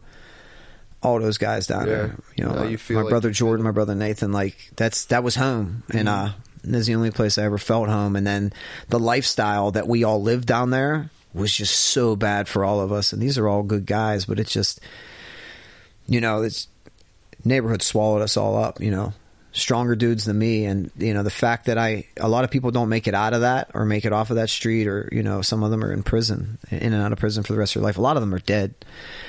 Uh, you know the fact that I can sit here and talk to you and be on the other side of that and be raising a family and you know Giving back, serving, Giving others, back You and- made it out for a reason. I feel blessed, man, and that's why I'm like, I'm super anxious and, and happy to jump on here with you and talk about these sort of things because like I can't, I got to share that. So like even if like one person hears this and it plant, if it only plants a seed for three years, four years, ten years down the road, where like they heard this and like, even if that's all it ever does, perfect. I, I hope it can help as many people as possible. But when you asked me about like, uh, is there any like, do you ever look back and think like, is that real or is it even a dream? Because very often I feel like that only when I talk about it. Like I don't talk about this to anybody. I, dude, I run a gym in Upper St. Clair where I'm dealing with parents and kids. Like I don't, you know, Yeah. I'm not banging people over the head with my heroin story when that's I meet the, them. Like that's the other thing. If, you know? you know, if everyone's just listening to this, but they don't know you, if they look at you like none of your story matches up to anything that you know the vibes you give off right Yeah, now. Wear like, super tight clothes, hair's always cut and parted, right? Like I got to run a gym, I got to look a certain way, right? You got to present cut, yourself, white yeah. dude. Yeah, You gotta, you know, you gotta, you gotta speak articulately with some manners. Not that I speak super articulately, but Yeah. uh, But it takes one to know one. So, like when I first met you, I was like, "This dude, this dude's been through some shit." Yeah. I know this dude. Yeah. You know, yeah. but like on the from the outside looking in, you would think, oh, stereotypical Oh, trainer yeah, douche, from the outside yeah. right? But that there, I don't. So that's the lifestyle I'm living every day. I'm interacting with people that are successful in their lives that probably have not stepped one foot even close to the path or even sniffed it that I'm talking about right now. Mm-hmm. So I don't ever think about it. Then when opportunities come up to sit down and like talk to you like I'm doing now and I revisit some of these things and I think about it, I'm like, that doesn't even seem real because it doesn't even seem real. Another person did that, or you're just recounting. Well, I have an 11 year old son, right? So here's another example. I have an 11 year old son, he, you know, he might go outside here and there, you know, mm-hmm. jack around with his brothers in the yard. Like when I was his age, I was hopping trains in the abandoned steel mill section of Homestead. The steel mills were still there. The waterfront's there now, but the steel mills were there. They were abandoned. I was hopping trains, running around down there, smoking cigarettes, like finding old Playboys and like the locker rooms down there, throwing rocks, breaking windows. Like at 11, I couldn't imagine my 11 year old doing that. And then sometimes when I look at him and I think, what was I doing at age 11? Like, holy shit. Same thing, dude. You know, I, it doesn't seem, it doesn't, it doesn't seem Yeah. real. And, uh, My little sister's going is in her first year of high school right now, and she's 15, and she like hasn't done anything wrong in her life, and she's like, you know, and she like it's just really funny to look at. Like when I was 15, I almost died like three times by then. and you've You know? probably well that, that experience you had and you have a big you have a big influence on your sister right you raised you've kind of raised them right Yeah, yeah, yeah. yeah in a way. so you've done the right thing you've used those bad experiences to like steer her away from all that and you've probably Right. done a lot of that by being straight up with her and honest right A hundred percent of it's about Yeah. being straight up and honest. And the uh, kids I train, you know, I was a youth coach for you for a while, and I would kind of do my own thing now. And them starting up Death Comes Lifting is for the children camps and stuff Yeah. like that, which is going to be badass. And you have to be involved. You have to. which is It- fucking dope by the way It's going to be a thing. Yeah. Yeah, because I mean, 'Cause it's if you really want to change the world, you have to start with the kids. Yeah. That, those are the seeds that build the trees. And um, I think, and this is my vision. I'll spitball it right now to you on on the podcast, but it could happen. It could not. But I really want to do like fitness for the kids, obviously. But like, I want to start with like meditation and like self love and like acceptance and all that stuff like have that message at the beginning and then build on and end with like like fun like fitness like games and like just do it like outside do it in the them park we could teach them You how know to what I cook mean? Yeah, nutritionally like all that stuff. right? Stay away from processed foods. Like we could teach them how to cook with with Yeah. cooking shows. Like here are you know here are the right things to eat. Like here mostly vegetables you know then meats fishes chicken and poultry and stuff like that. Fruits nuts oils healthy fats right? Right. coming from someone like us like someone i would listen to if i was a kid because like if i was a kid i wouldn't listen to like fucking joe biceps on tv telling me to eat tilapia telling me to go fuck himself or people just Yeah. hammering you with rules and telling you not what Right. to do all the time not that rules are bad but like yeah when you're a kid you don't listen to rules kids want to feel appreciated just like you do, right? Love they want to feel yeah. like people. They don't want to be yelled at and told to go sit in the corner, right? So like, Right. You know, they want to feel appreciated. So if you you look them in the eye and you know you come from them from a very caring place from your heart, I think that resonates with them, and then yeah, you can have an impact. I mean, that's great to hear about your sister, dude. If Mm-hmm. everything you went through, all your trauma.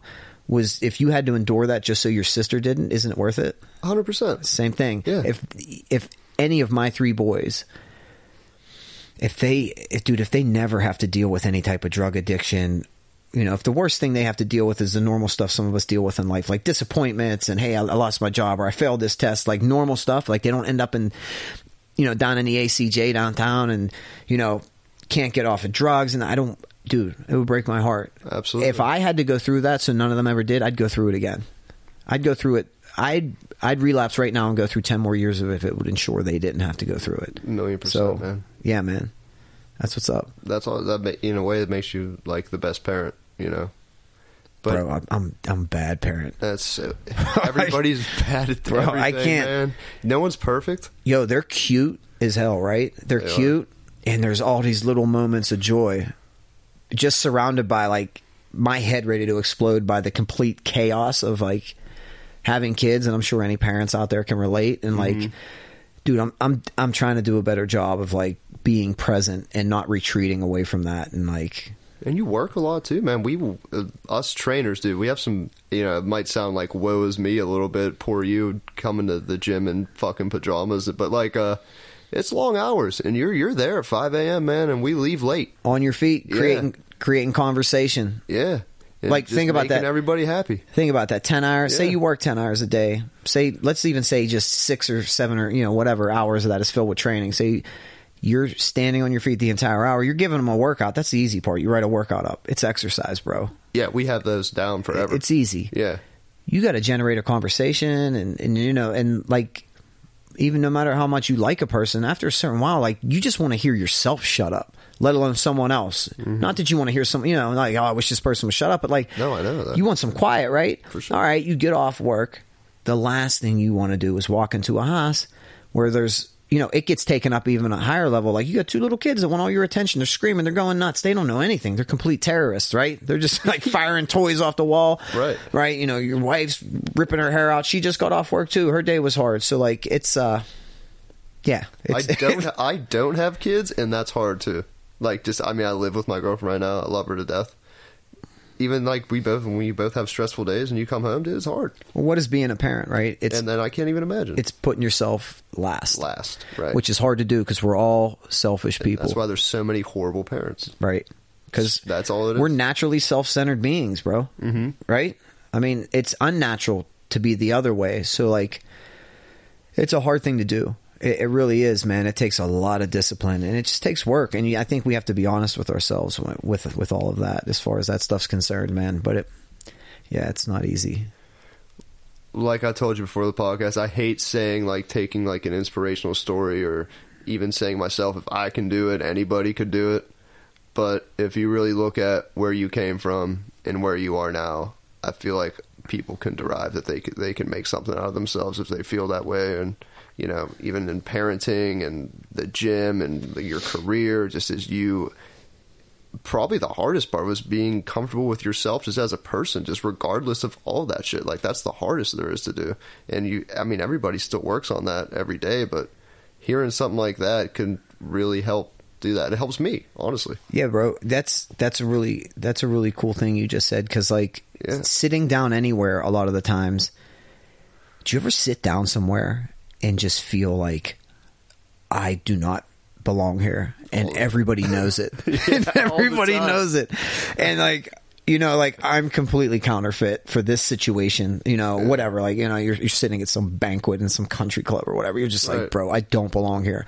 And you can you relate to feeling like that all the time, everywhere, All unless time. you're at one of your shows, like moshing with somebody or whatever. Like that's probably what, probably why you gravitated to that because like this is the only place I feel like I'm I feel like I belong. Right down there in the scum, Yeah, where I feel like I belong. exactly. But now that I get some recognition, I uh, if somebody important talks to me, I'm like, why are you talking to me? I felt like that anytime I ever left Ravine Street. There you go. When I went up to when I went up to school, when people heard you were from Ravine, it was just like, oh damn, you're from down there, right? Uh-huh. Even the poor black kids were like, ooh shit, you're from Ravine, like you were you were the lowest of the low, and I've always kind of carried that with me, bro. And even as a 40 year old adult to this day, it's still hard not to carry that with me, but I.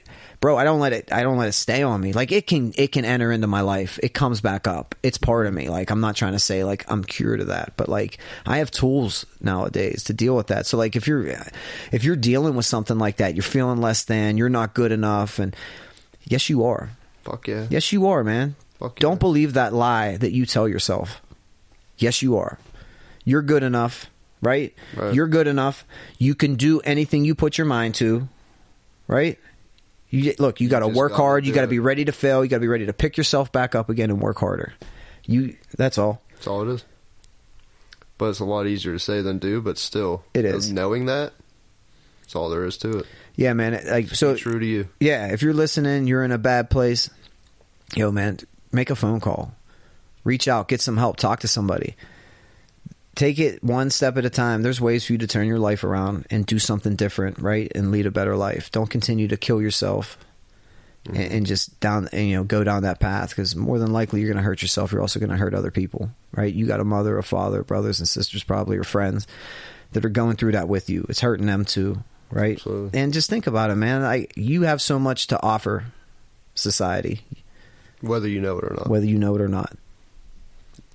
That's all there is to it. And helping society is the only way the world gets better. And if you you can't, sit, at least for me, sitting around and being cynical that the world's fucked up, and I could just sit here and snort coke and drink and just listen to fucking Black Sabbath and jerk off and not give a fuck about anybody. like I could very easily do that. I could do that tomorrow. I could make a decision, but I won't let myself because I've made a decision that I'm going to try to change that. And everybody, if everybody did what they could a little bit, the world would be better. And like I was telling you before the podcast, um, just was just saw an inspirational quote. You know, half the time I hate those things, but the one that resonated with me was you allowing your hurt to deny yourself being service to the rest of the world is the world's poison. Yeah. If you uh, just feel like woe is me, like I've been t- I've been hurt too bad to help others, that's that's the world's poison. That's how it goes to shit. You Yeah. can't let that happen. Yeah, it you can't. Even if you're yeah, and then you know it can go a step further, and then you know if you're one of these people who are you know you are that way, you're not about helping anybody, you're not about shit, but like trying to push everything else you believe on other people to the point where like if they don't agree with you, they're shit. You know what I mean? Let's cancel them. Fuck them. That whole mentality that like our culture's dealing with right now is fucking gross. And nothing gets accomplished. So you feel a certain way and you feel you're on a certain side and identify with a certain side. All right. So what your job now is to make the people who are on the other side feel stupid about it or win an argument and you get a win. That doesn't solve anything. You're not bringing that person to your side, whether you're right or not. Mm-hmm. Nothing gets fixed. So we end up on different sides just like hammering each other, getting nothing accomplished. Like people need to start listening to each other, right? Airing out our differences, accepting each other for who they are, and trying to figure out a way to like do good things together, right? Live, yeah, live, live amongst one another, right? Right. Accept each other, accept ourselves for who we are. Like, could you imagine if we weren't friends because you're Christian? Yeah. And I posted that my Flexorcist tank top is available as we were sitting in church today. I wouldn't have Like, this fucking awesome tank top on right now if I did that. That's what I'm saying. And I feel like more people should look at things that way. And uh, I feel like people would expect me to be the last person that would sit in church, but like that's kind of why I do it. At the Yeah. same time, I don't do it every week. I don't do it every month, but like I will do it. You know, and you're open minded, and just being open minded with that, or even with fitness. A lot of people that are in my position, in my mentality, previous mentality, your previous mentality, that would never set foot in a gym because of the stigma that surrounds that, the stereotypes. Fuck that, dude. yeah, You know? Yeah. You just need to get over yourself at some point because a lot of that's just internal. You know, and a lot of that is whether you were a kid and your parents just reinforced the idea of rejection to you by punishing you or by neglecting you or, you know, your, your girlfriend broke up with you so you just want to fucking harm yourself more because you feel like she cares. She doesn't give a fuck. Nobody gives a fuck. Right. You know, you got to do it with yourself. You got to find it within yourself and just love everybody because that's the only way shit gets done. that's right. You know what I'm saying? I'm going to get into some fun questions that I kind of ask everybody now. I always ask everybody what their favorite Black Sabbath album is, but I know you don't have one. So I'm going to say that Master of Reality is the album you should listen to because there is Christian themes embedded in it. We'll get to that later. I do have a favorite Black Sabbath song. Do you have a favorite Black Sabbath song? Yeah, and correct me if it's Ozzy when he was solo. I or, love this.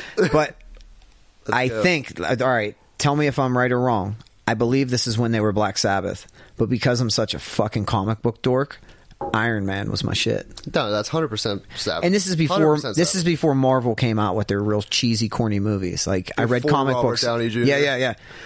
And I don't even dislike. I like the first Iron Man. I shouldn't say that. I like the first like Iron the Man. first Iron Man, So do I. But like, I hate all the other. Yeah, yeah, the- the- yeah. Anyway, know, I don't want. I don't want to take a gi- giant dump on them. But either way, I grew up reading comic books, drawing comic book characters. I always liked that stuff. So like, whenever I heard that song, you know, I am Iron Man. I was like, this is the fucking shit. So dope. that's my stuff. also I I make it very clear that I'm a huge old school rap and Wu Tang fan. Yeah. But before I met you, I was not privy to the Wu Tang Clan solo projects. Like you turned me on to Only Built for Cuban Linx. best Wu Tang album ever, in my opinion. There you go. Arguably, there's a couple that are right there with it, but that's one of the best. That is. Yeah. So I mean, it's definitely one of for sure. It's fucking amazing. So yeah, just because you don't know Black Sabbath album, like you got that going, and like you opened my eyes to all that, and I'm internally indebted to you for that because I will never listen to that album and not think of you. you turned me on to Iron Maiden, Yes, we did. so thank you for that.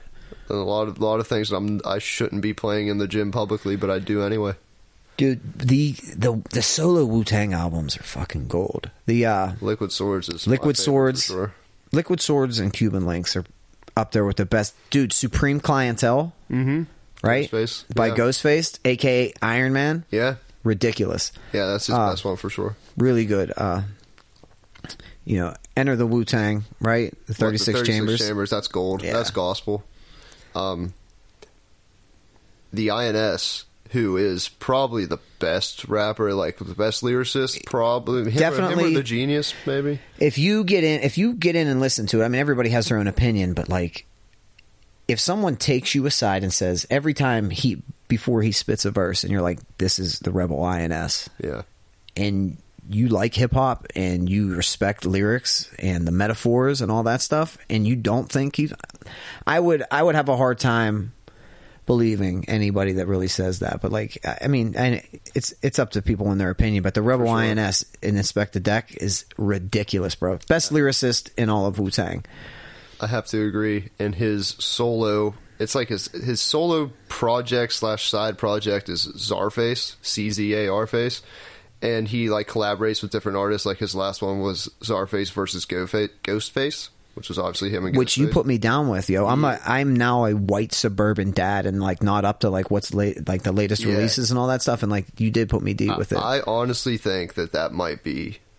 If Liquid Swords is like gold to me, but besides Liquid Swords, that's the best Wu Tang solo shit because it's so fucking good, dude. He's so good. He's on, and when I saw Wu Tang, I just saw him for the first time a couple months ago. Like them, I've seen them solo, but them all together. They were doing the 36 Chambers anniversary tour, so they played the whole thing. It was awesome, and he Yeah. was.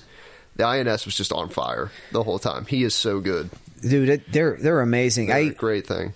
uh, I started listening to rap. My older brother, who who didn't go to uh, our the same public school we did, Steel Valley. He was going to a private school over in uh, Shady Side because he was always in trouble. He went to like some school called McEwen or something like that. But he brought he brought a rap tape home for the first time. I think it was like eighty. It might have been like eighty seven. I was young. I was like eight years old, mm-hmm. and it was uh, it was the NWA album. Like Like I for like straight out. yeah, I, let me let me go back a second. I had uh, I had the Beastie Boys license to ill. You know, I knew about that, right? That was actually the first cassette I ever owned. Licensed to ill. Yeah, but my brother had a dubbed tape, like you know, where you have the dual cassette decks and you would yeah. dub a tape. He had a dub tape, "Fuck the Police," right? And he Mm-hmm. brought it home. My parents are all Christians, right? And I remember him getting punished, and you know, we got punished for listening to it, and they threw the one side away, but we had dubbed copies, and that's when I found out about rap.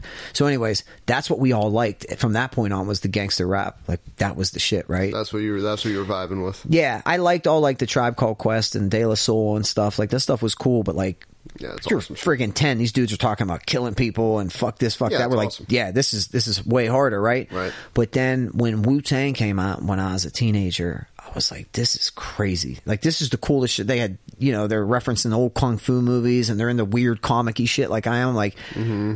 This is what I like. And then I went through a period in my life where I didn't listen to anything else but Wu Tang. I love that. like nothing. I wouldn't listen. And this is when Tupac was popular. I was like, ah, fuck this, right? Yeah. You know, I wasn't listening to any of that. Like all I wanted to hear was Wu Tang. Yeah. God bless. You know, a little bit of Mobb Deep, right? Or anybody else kind of from like that New York kind of grimy New York genre, like First genre. album, yeah. obviously Yeah. goes without saying. Yeah.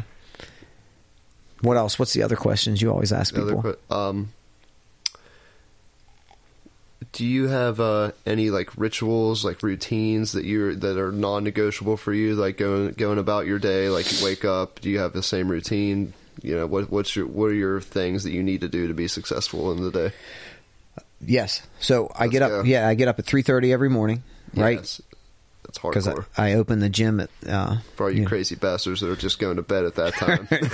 Yeah, shout out to my uh, 5 a.m. CrossFitters at Hell CrossFit yeah. St. Clair. But I uh, so I open the gym up, and uh, so I get up at 3:30 because I got a half hour drive to work, right? So I try to leave by 4:30. So I need an hour, like to like come to life. So my morning routine, like get up, gotta have gotta have coffee, like can't even function. Will fall back asleep within minutes if I don't start drinking coffee, right?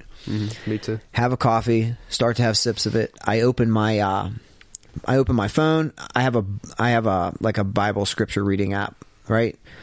Uh, I'm not trying to hit people over the head with Bibles, but you asked the question. what you do. Yeah, this is what I do, right? Fuck yeah. And just to just because, you know, if any if I were these people and I were, you know, you know, if someone was using my app, I would want them to, sh- I would want them to, uh, sh- you know, give me a shout out. It's read scripture, and it's from these dudes. They, uh, they started, they started a, a podcast. It's called the Bible Project.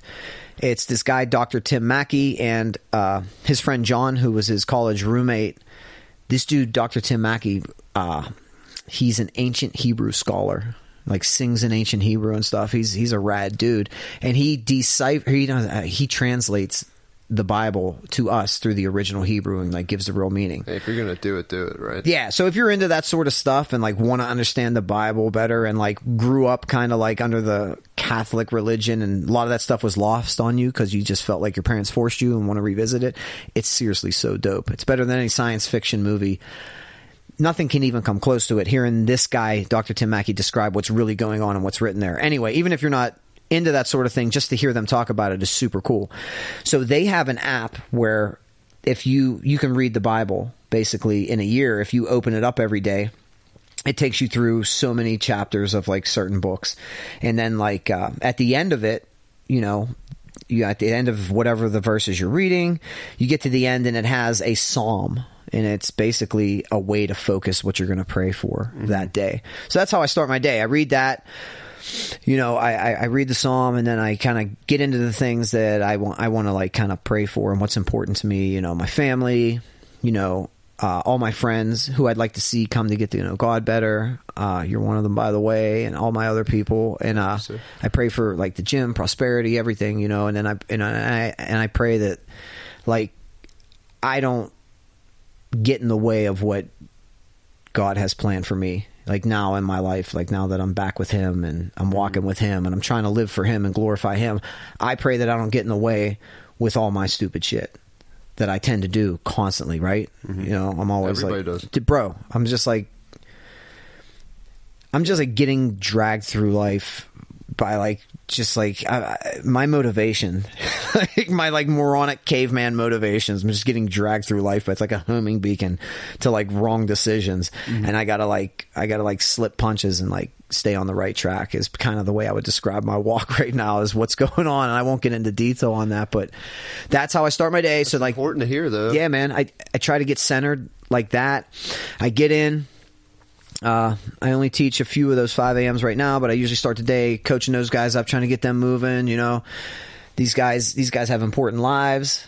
You know, they have important jobs to get to, and like this is the one hour of their day where they don't have to be super serious. So I try to get them moving. So at least you know, get them moving, let them have fun, Have a good time. Try not to like, yeah, try not to make them feel bad about the fact that they like are real bad about getting started on time. But once they get started, they're like a super fun group. So like, I get them started. I try not to like let that drive me nuts Yes. because I want these guys to enjoy themselves, right? And it's like it's freaking five a.m. It's also it's fucking exercise. Yeah, and it's there's yeah, that too. and then they get moving and like we're all good, and then these dudes Sure. are sitting over there. I So like like taking that class by the way. Well, the rare times I do, it's fun. They enjoy when you join for the Murph. Yeah. But like you watch it, like you get it over with, you try to end it on time. I'm looking at it as if I'm running a doctor's office. I don't want to start the next hour late, right? Mm-hmm. So I got this anxiety to finish on time. Once I get it finished on time, what happens is I walk out of that class, right, and I start my next hour, and I look in at those guys, kind of sitting there, like you know, sometimes it's two or three, sometimes it's like ten of them. They got their protein shakes, they're sitting there and they're talking about it, and like those are friendships happening, Mm-hmm. and that can't happen unless that gym is there and that's why that place is awesome. Because like these dudes are sitting there joeing it up. They're talking about whatever. This dude got this quota. He got to hit. This dude got to fly to san fran. Whatever right? Mm-hmm. And then like Some interesting cats. yeah and these guys like they're finding camaraderie and and kind of support within that group and that's fucking cool. That is and i love it right? Whether you like crossfit or not whether you like this or that whether you like what it doesn't matter. Those dudes are finding camaraderie and common support through exercise, right? And that's a group of friends. That's a group of friends, and friendships are born out of that, which is cool. And the gym being there, making that available to those guys, makes me feel good. Yeah, it should. Yeah. Makes me feel good that you feel good. Makes me feel good that's there too. So, and then I mean, that's that's the only must, I guess, because like once I get my day started, I figure out, hey, is there a window here for me to work out? Like I gotta work out. Like I would like to say, like, yeah, I get up, I work out. First thing I do, I stay on my program. Like, bro, I'm just kind of like kicking the can down the street sometimes as far as that stuff goes. Like I know I got to get my workout in. I have four very uh planned days that I like to stick to just for muscular strength training. That's kind of my thing. So I, I like to cuz I don't I just don't want to get super skinny. You know what I mean? Straight up. And uh, so some- have yeah, yeah. So I'll, I I got to get those four days in, and I just kind of search for little pockets and hours here and there where I have breaks to get those done. With our schedules, that's sometimes how you have to do it. But I know you like you and I probably can get into our own head and feel bad, like kicking the can down the road with our fitness routine. But you have to understand that that is like exponentially better than the majority of the population. It is. is. If they can take away something from that, just do something. if you yeah and if you have like i'm just down to like put the gym first as far as like if there's a personal tra- training session that he's done, I'm jumping on that. Or if like there, no one else can cover this classic, I got to do that 1st Mm-hmm. My workout comes 2nd But if we're talking about like you know anybody else other than me, like the first thing you should do in the day probably is exercise. But like if that doesn't work out for you, your schedule, or you just in general because you can't get up right away or can't do it, and you got to do it after work, that's fine too. But I would love honestly to answer that question. Like, bro, first thing I do is get up and work out maybe whenever I'm not working at the gym one day and I'm not a trainer one day, like that is what I'll do. Probably But like the gym comes first and like you know, most of my day is since I'm a manager, I spend personal training this way like if I personal train that money goes right to the bottom line and then I worry about that second. But that's it, man. I, I get my clients out of the way and then I find you know, I find a, a little window to work out and you know, then I do my thing. That's great though. You you get your head right with you know you read your you read your scripture in the morning and you drink your coffee. So that's before you get to the gym. So that's basically what you do as soon as you wake up. And Mm-hmm. I'm very similar. I drink coffee and I read whatever book I'm reading or I listen to whatever record I'm in the middle of because I review albums. and I like to stay up to date with that shit. So that's what I try to preach to people too. Is you got to find if you're not into the Bible or whatever, you got to fucking read in the morning. Just trains your brain into like putting things together and thinking the right way, and it gives you a sense of accomplishment for the day. It really does. But you know, especially why, at least for me. Tell me if you're anything like this. Isn't it just like this weird default where you just flick open your Instagram or Facebook, not even thinking about it, mindlessly thumbing through it like channel Absolutely, surfing? absolutely. And you got like, you see a name and you're like, yo, respect and appreciate these people. They're my people. Like, like, like, like, like you're not even reading. You don't even look. You're not You even looking, care. but they're your people. You want them to know you appreciate it, and you're just hitting like, how how weird is that? So Yeah, I've I- gotten to a point, and Kristen's like, you know, brought it up, and rightfully so. Sometimes hit me in the face with it, like, bro, get off your phone. This is early in our marriage, and like, I'm I'm not great at it still, but it's like getting up and reading like you're doing, you know, or reading like I'm doing, whatever we're doing, and like detaching from that, like where you're plugged in from that, I think is important, bro. We can't be on that. Like, you can't be answering emails, doing your social media, Yeah, like. man. That stuff has a purpose for some people. It's how we market today. It's how we advertise. That's how I run my business. yeah, that But- that all makes sense. Sure. But like, It's easy to fall hours. trap. It is, dude. Right? Yeah. You get sucked into that, and you're thumbing through stuff, and then like, have you ever posted a picture about whatever, and then just felt really good when it got like tons of like, you know, it got tons of uh, you know, clicks and likes and whatever, and and impressions on it, and you're like, damn, you got to check yourself on that. Like, why do I feel good about that? Right. You know what I mean? Yeah, yeah. You know, it would feel better. It always feels better to me. I don't feel good about myself sometimes if I'm, and I try to stay away from this. I think I do a good job for the most part of like I don't I don't want to get on there. I don't want to get on social media and brag. That ain't Straight up. that ain't cool, right? That's Right. that shit is whack as fuck. That is. You want to celebrate other people, so like if I'm getting on there and I post, I don't know, somebody in the 9:30 a.m. class, some woman in there like she's been here five months, she's lost 12 pounds, she's doing her thing, right? It's awesome. It's like post that. That gets a ton of likes. You should feel good about that. You should feel excited about that. That's what you want to put out there right? too. Not like Yeah, no one I don't know, a picture of you with your shirt off. Right. And it's like I don't feel good about myself. I'm gonna put a picture, feel good I'm put a picture of, of me with my shirt off. If I, you know, if enough people hit like on this, I'm gonna that val- I have value now, right? Right. That's where that stuff's dangerous. I guess is what I'm trying to say. So I think Good for you, man. well, I That's and good for you getting up and reading and and not diving right into that because it's easy to do. It's channel surfing, turning the TV on, right? Absolutely. You're flicking through stuff and like it's you know I don't think any really successful person, if you ask them what they do first thing in the morning, is I roll over and open Instagram. I it's not. It's just not. It's not good Yeah. for your brain. And I used to do that in a way to like prove to like my followers that I'm up like at like five. Like I would post it, but like I don't do that anymore because I wake up, I meditate for ten minutes, I drink coffee, and I read before I get out of the door. And I've been doing that for like two months now. they don't care what time you get up, bro. They right? don't give a fuck. Right. No one gives a fuck. They but I still, care. but like I do, and I like wanted to prove it to them. bro. I'm I'm, no I'm agreeing cares. with you. I've done it too. Like, look how impressive this is. It's three thirty a.m. Like nobody, shut up, right? Mm-hmm. Right. Yeah, it's it's. We have to realize that it's unhealthy at a certain point. What is good for me in my business, and what am I doing? How am I marketing it? And like, at what point is it unhealthy? And I'm like thumbing through whatever. Damaging yourself. just yeah. nonsense. Yeah. you know, some picture of some dude playing a role in a movie with some typed over quote that explains me like you know here's a picture of robert de niro in goodfellas and it's like i'll never trust somebody because nobody can hurt me if i don't trust them it's like oh shit this explains me let me post it what the fuck is that about Right, right. you know what i mean crazy, yeah. you're gonna bring people to your side like oh no you. now everyone's gonna understand me finally nobody cares Nah. yeah Do you follow John Joseph? Do you know who John Joseph is? i don't All right. You kind of remind me of John Joseph in a way, or I guess John Joseph reminds me of you, whatever way you want to look at it. He was the singer of the Cro-Mags, the 1980s hardcore band from the Lower East Side of New York. And um, he is very similar upbringing to you. He was like homeless, like all kinds of like crazy shit. And um, he still lives in the Lower East Side, and he like uh, cooks food for home peop- homeless people, like shelters, and he's vegan. That's he's, fucking like- dope. Yeah, dude, he's badass. He like Yeah. gives back to the community, and he's like it's fantastic. He, he's he's vegan, and he's done like I don't even. I'm gonna fuck it up, so I'm sorry, John Joseph, but he's done like a ton of like Ironmans on this vegan diet, and he's a huge proponent of like eating clean, but he's like punk rock as fuck. I want to be like you, John Joseph. John Joseph. I would love to cook, especially for homeless people, Yeah, and you should totally do that. that would be awesome.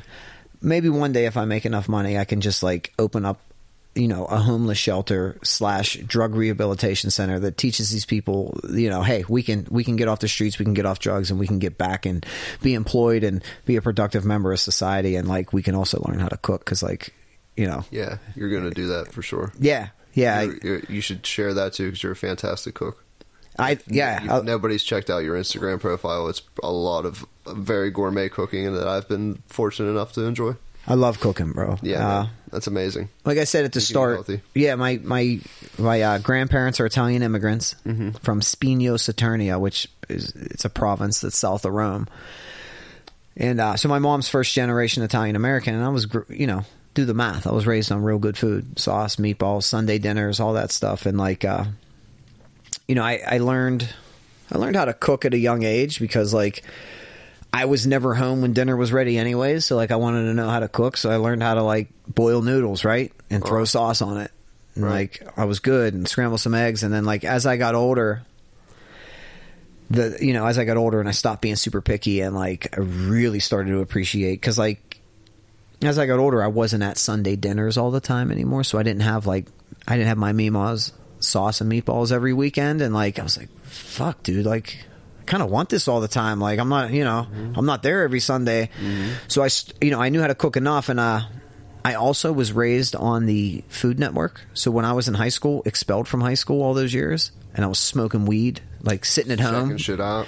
Yeah. the Food Network just came on TV. Best, like, yeah. you know, all these Emeril Lagasse and these dudes are like cooking up. I'm like smoking weed and I'm like trying everything they're doing, right? Yeah. You know, but don't yeah, they had like exotic ingredients. I got like Just did the best you could. yeah, I had some. I had some Lipton rice pilaf and like you know some chicken tenders in in the fridge. I'm like, I'm gonna grill these chicken tenders and mix it with this rice pilaf and feel like a chef. See but, what's going on. Yeah, and see what's going on. But then as I got older, I started reaching out to my Mimo. I'm like, hey, how do how do you make your sauce? And she told me, like, she would tell me over the phone. She's like.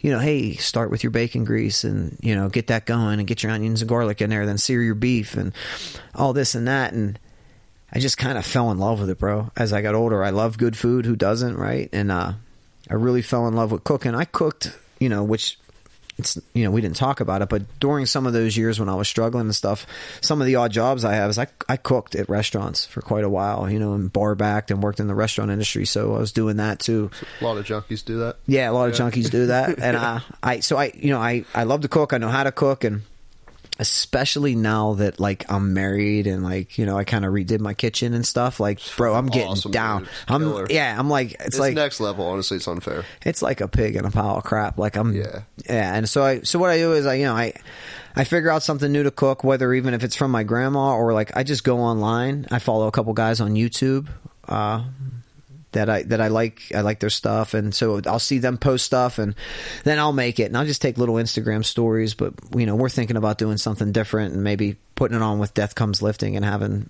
that be incorporated into what you're doing. Yeah, For sure. Yeah, doing And some just- chef stuff. I know uh, the Lifting Dead Army out there always asks me for recipes, and like when we, I post, either I repost things you've cooked or healthy meals I've cooked. They're like, "Oh, how the fuck do you do that?" And it's really not that hard, but like, Well, you get surprised at how many you people know, don't know how to cook, know right? to- yeah, So the reason I started posting those videos, I'll be honest, like Yeah. I've always cooked. Like some people, like just as of recently, over the past year and a half, I've started posting all those videos. I didn't always post them before. I've always known how to cook. The reason I started posting them was out of necessity. So for for as far as uh, CrossFit goes in the gym, like it's kind of a popularity contest, and I don't mean that in a bad way, but like you got to be visible. And uh, one of my members uh, sat me down one time, was talking about like how do you communicate with the members and da da da. And I'm like not a dude who's going to get out there and like. Like I said, I don't like to brag, and there's nothing to brag about. I'm not like the, as far as CrossFit goes, like I'm like on the lower end of like as far as like performance goes. Like I don't lift a ton of weight. I can do pull ups and run fast, but like you know, right. but it was just like, well, these I know how to eat and I know how to stay pretty in shape as far as like my midsection goes. And who doesn't want to? eat. Yeah, and who doesn't want to have Abs, right? who doesn't want to have abs and like look like they're in shape? So it was just like, and not that the stuff I post is going to make you have abs, but I'm like, I wanted to inspire people to cook. Okay, It's still better than most things, though, Right. man. You know? some of them are good healthy stuff. Some of them are like you know whatever right? But uh so i wanted to start posting the cooking videos because number one i'm good at it. Mm-hmm. and i felt like it would inspire people to cook and get people talking and people would watch that and like like that. And you know what? It worked. There's been a lot of things i've done that haven't worked but like people want to talk about the cooking show. And back to your point like your people ask you like yo man how'd you make that I'm so surprised at how many people that approach me about like, oh, I saw those rib, those short ribs you made last night. Like, how, you know, da, da, and like my buddy Dennis, uh, who goes to CrossFit, Dennis said, I like sends me videos of him making the exact same, same thing I made, which is like that's freaking awesome, right? Is like you just inspired that guy to cook that. Yeah. So that's why I did it. Is I wanted to have a presence, more of a presence on social media, and I didn't know how to do it without being the douchey trainer guy who tapes himself working out Right. right? Right. Because like, and even if I did that, like, that's not even impressive, bro. You got 95 on the board, Josh. It's like, what are you posting? Yeah. oh, oh, oh, there's a muscle up video. How many of them can I post? Right, I've So like, I yeah, I did it. So like. Just to get more of a presence, and it, and it really worked, and it's kind of cool, and I'm happy people responded to it, and it's cool that people ask you about it. 'Cause, yo, you you cook some pretty decent stuff. I see you with like your broccoli rabe and Yeah, like your hot sausage and stuff, and your kale stuff. That's right. I try to keep it tight, but yeah, we, we're definitely gonna collaborate on that and post some recipes for everybody. Well, what That'd people? awesome. Yeah, that'd be great. We'll post it for people because what do they say? Uh, your food is either like a very slow form of poison or it's like nature's best medicine, right? Right. And like it's the kind. It's kind of corny and cliche, but dude, it's true. It's medicine. For Yeah. natural food's medicine. I've like, I've really cut down the amount of supplements I take, even just because I'm eating such a good, wholesome diet. Supplements are You good in a pinch. What? ba- All right. What supplements do you take? Probiotics, fish oil, D3, and creatine. Ah, That's it. that's awesome. Uh, yeah, I take. Uh, Sure. I take. I take uh, some raw cod liver oil because I don't eat enough fish every week. Some weeks I do. Some weeks I'm like, hey, I got enough fish in this week. Yeah, my fish oil is liquid. I just drink it. Me too. Yeah, that's yeah. the best way to do it. Teaspoon of uh, cod liver oil. Yeah, Uh, apple cider vinegar, the raw stuff with the mother in it. you gotta have Bragg's. If, yeah, bra- definitely Bragg's. If yeah. that's even considered a supplement, but I take that. I take a daily vitamin, and then, uh, bro, that's pretty much it. You know what else? I I will have a uh, a protein shake, like in a pinch after a workout, Mm-hmm. if I don't have food. But like it, it shouldn't be something we rely on. Like Whole Foods. for sure. right? You like You if you're looking better. for a magic pill to like help you lose weight, like stop, No, change your diet, change yeah, change the way you eat It's all into something eat. that's sustainable. Just very, just I mean, raw ingredients. You know, vegetables, animals. If it didn't walk, crawl, swim, or fly, and you can't pick it out of a tree, a bush, or the ground, just like don't eat it. And the farther it is away from that point, the worse it is for you. That's really all there is to it, and people try to overcomplicate it so much. And I always say, like, look, I'm a trainer. I should be trying to sell you workouts. It's all what you eat. Yeah. I can give you the best workout program ever. If you don't eat right, it's not going to do you shit. you work out, you're gonna look, you're gonna decrease your stress, yes. Are your muscles gonna be stronger? Yes. Is your cardiorespiratory system going to be better off than it was the other day? Yes. Will you look better if you're working out and you're kind of have a bad diet? Probably not. No, Probably almo- not. Almost definitely not. Yeah, like if you have so let's let's go the other way with it. If all you do is eat, let's just say you eat perfect, whatever that means for some people. Like, mm-hmm. you know, you eat to be lean, lean muscle, right? We don't want to carry a lot of fat. Mm-hmm. Right? Let's Eat agree that that's like Vegetables and protein. yeah. Yeah. So you eat that. You're to look like you you're going to look like you work out. for sure. And that's how we can get away with our 15 minute workouts when we have to, or like not working out for a couple Yeah, days because we don't have time because we rely on that diet. Yeah. That's You know, right. If we didn't have that, we'd look like shit. Correct. It's straight up. That's you know we're not No, fucking that's superhuman. That's it. That's what it is.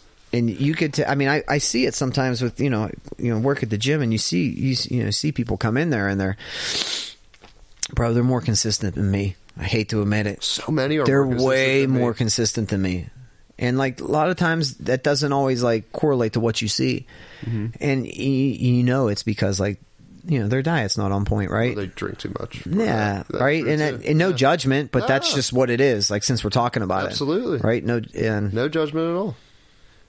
I I uh really cut down on drinking. In fact, I like stopped drinking for like almost almost eight months, like totally. And uh, I used to drink pretty heavily, and now I treat it very much like occasion based. Like I'll have one or two, like uh, when there's a reason, and always a good reason, never a bad reason, because that fucks me up mentally, and I feel like it fucks everybody up mentally too. But uh, uh, I I lost like I didn't even know I had 15 pounds to lose. I lost like 15 pounds. Like and probably looked like the. Let Yeah. me uh, tell me if I'm wrong. Did you feel like you looked a little bit bigger yeah, and like you're more, like more Yeah. muscular? Yeah. I can. So when I'm at when I'm at about uh, let's just say nine or ten percent body fat, I'm usually around anywhere from 150 to 155. I weigh 165 right now. Mm-hmm. I'm probably at about 14 percent body fat.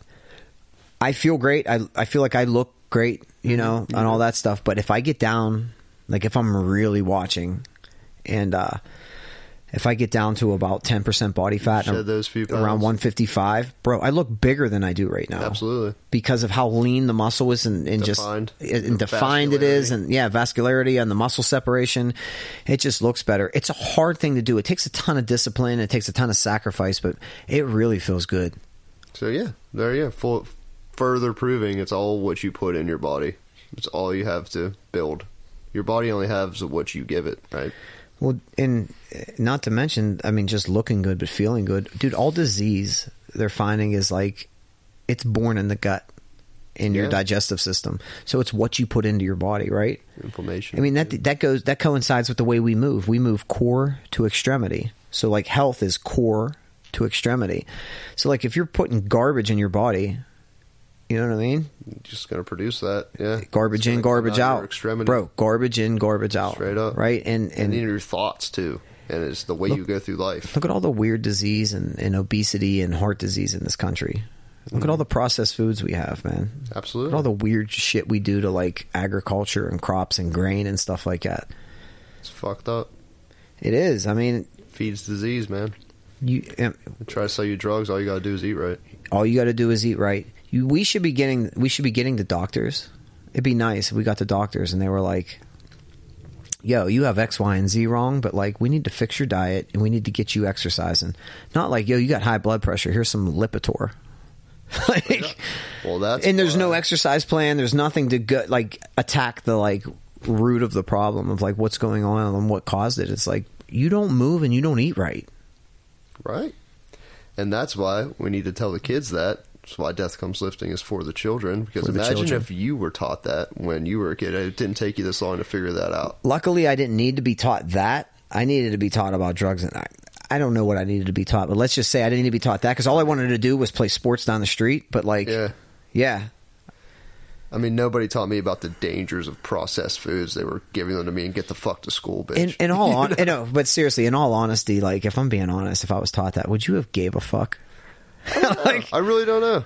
it's good to be taught that. I'm not saying we shouldn't teach people that, But I, but dis- if I'm being totally honest, like you if would be like, fuck that. I'm eating Twinkies anyway. I wanted, bro, I was making my own mistakes no matter what. Truth. But if I wasn't, like I said, if I didn't have that foundation, of my manners, my good Christian foundation, m- you know, the the foundation my parents gave me before I was uh, before they split up and I went into like my dark dive into society. Coming back from that, if I didn't have that foundation, where would I be? I f- thankfully I had that to fall back on. So anyway, to that point of what I just said, like, would you have gave a fuck? Like, I definitely wouldn't have. I know myself. I remember, dude. I had all the opportunities and all the upbringing and knowledge not to mess up. I was aware, bro. I was. I didn't too. care. I wanted to have fun. Straight I up. wanted to get caught up in the neighborhood, right? I wanted to. I wanted to experience that, and I got everything I was asking for, right? But so if you're you're still, let's say we're telling kids that, right? Or telling them that, right? Mm-hmm. Nah, nah, fuck this. I'm gonna eat what I want to eat. Snickers, anyways, bro. It's gonna hit at a certain point. For instance, I have. uh so I, I recently uh, I recently trained I trained a lot of high school kids and they're all awesome you know and I'd love you know Yeah, I know them all. But- yeah, they're great. recently had a girl come it was like the end of her you know she's coming in for her senior year and all her friends had already been there for a long time before that right mm-hmm. and uh, you know I've been training her friends been training her friends Bella and Maddie and Mia and all these girls and they brought their friend Nikki down and Nikki's like she was she was one of the better players on the soccer team, real serious, real physical girl, but like she didn't eat. She wasn't on like a special eating plan or anything like that, you know, to begin with. And then like once she started doing that, she like kind of she experienced a whole new level, kind of buying into that. She bought into like eating right, transformed her body completely. She looks great. Yeah, everything about it, and like I just I thought that was important to mention. Kind of like I think so too. bro, that It's happened like a superpower. that happened at age 18 for that girl, right? And she's heading off to school in the best physical con- uh, physical condition and mental condition she's ever been in. And my, you know, Right. And even if you don't play sports and you don't give a fuck about how you look and you're not like you don't care, like you'd be so surprised how much of effect it has on your mental well being, your mental state. Like it's hard to believe when you're not like following a diet like that. But when you are, it's amazing, dude. Like I could never like that's something that's non-negotiable for me. Is like I have to eat healthy, like all the time, Right, I just won't fucking eat. Like Yeah. I'll do something else, you know. I mean, I'll have cheat meals. I'm not superhuman. Obviously, we we'll talk. We could talk about that, but following that base diet of like what you said, if you can't get it outside, don't eat it. You know, it's important. yo, if you're trying to like, if you're trying to like walk through life and like be whatever, like say you're trying to walk through like as lean as possible, like you know, mm-hmm. five six percent body fat, and it's like okay, for what? I get it looks good, but it's like Sure. for what? Yeah, and I'm not I'm not maligning you if you want to do that, but that's No, that's don't what we're that. saying, right? Yeah, no. neither Yeah. do I. But like, you should eat very healthy. Number one, just to feel good and look good. I think because most people want to. I'm going to assume that most people want to feel and look good. But like at, at a certain point, like let's say we're eating, you know, let's say we're eating five meals a day. Mm-hmm. Right, seven times a week. So you're eating 35 meals a week. If one of so say you're like, I'm not going to eat a ton of pasta because of all like I'm not trying to store a bunch of fat from all the processed carbohydrates, so I just don't eat pasta all the time. Say, okay, say you had pasta, you know, two Saturdays a month. Say the other two Saturdays you ate a couple pieces of fried chicken. Who cares? If you ate perfect all the time and didn't have anything, you were completely like paleo diet, all right? Just using it as an example. Okay, that's great. You're going to look good and feel good, but like say you're depriving yourself of those other things that are like awesome about life and like mm-hmm. we've, you know, as cultures we've come up with all these different recipes and it's like for what? Are you going to Now, if you're on the cover of magazines and that's how you make your living, like you probably should yeah. Stay, yeah, man. yeah, do your thing. But like, I want to live my life a little bit. I love to cook, and some of those things I like to cook involve pasta, you know, sauce, butter. meatballs, some cheese, and butter. Yeah, but like, you probably shouldn't make that the majority of your meals, right? Straight up. That's all. all it it's is. all about. It's all about 80-20, yeah, say. finding some balance in your life, and you should enjoy life. It's like I don't drink. Well, I don't. I don't drink any alcohol because you know I don't want my body fat. If you don't drink alcohol because you struggle with like alcohol addiction, I think that's a good thing that you don't drink alcohol. Yes. If you don't drink much. alcohol because you're worried about like not seeing your abs, like I don't know, maybe, and you really like wine, maybe you need to like find a happy medium there. Maybe you should enjoy the things, you know, that you know, maybe you should have a glass of wine once every two weeks. Yeah, with with, your dinner, with spouse, your girl, yeah. with your buddies or your on, friends. man. It's you know, hey, we're out as a couple or a married couple, and like we're out to dinner, and it's like you know, they have a great wine selection. Why don't you have a glass of wine, man? Yeah. Relax, you're fine. We can still see your top two abs. Straight up. Yeah. Yeah. You're not. No one cares. Yeah, Yeah. It's. all- It is definitely all about balance. yeah, Just live a happy, healthy, successful life. I think. I agree. Final question I'm going to ask you. At least I think it's final question. Might go off to something else, but I Do always it. like to ask everybody. You can edit it. Who are your heroes or and or idols? Um, Living, dead, met them or not, doesn't matter. yeah, I, I've never been real big. I'm gonna say this and then contradict myself Okay. completely, but I've never been real big on like sports athletes. But growing up, I was right. But like, if I met a sports athlete, I would never be like, "Oh my god!" Right? Right. But the uh, the two guys I looked up to most growing up were uh, Mario Lemieux and Michael Jordan.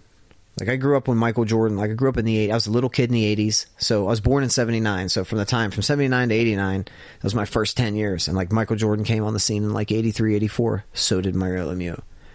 And like right when I took an interest in sports was right when these guys were kind of like hitting their stride, and like I just thought they were awesome. So those so those are the two obvious like every you know things you know two people that are very very uh public that people could identify with that like that's the obvious right? That's low hanging fruit especially if you grew up next to me in my neighborhood at that time same age like those guys were on the TV they were everything. And then uh, from a personal standpoint was my my grandfather Pasquale. We all called him Patsy. It's my my mom's dad the Italian immigrant. Yeah.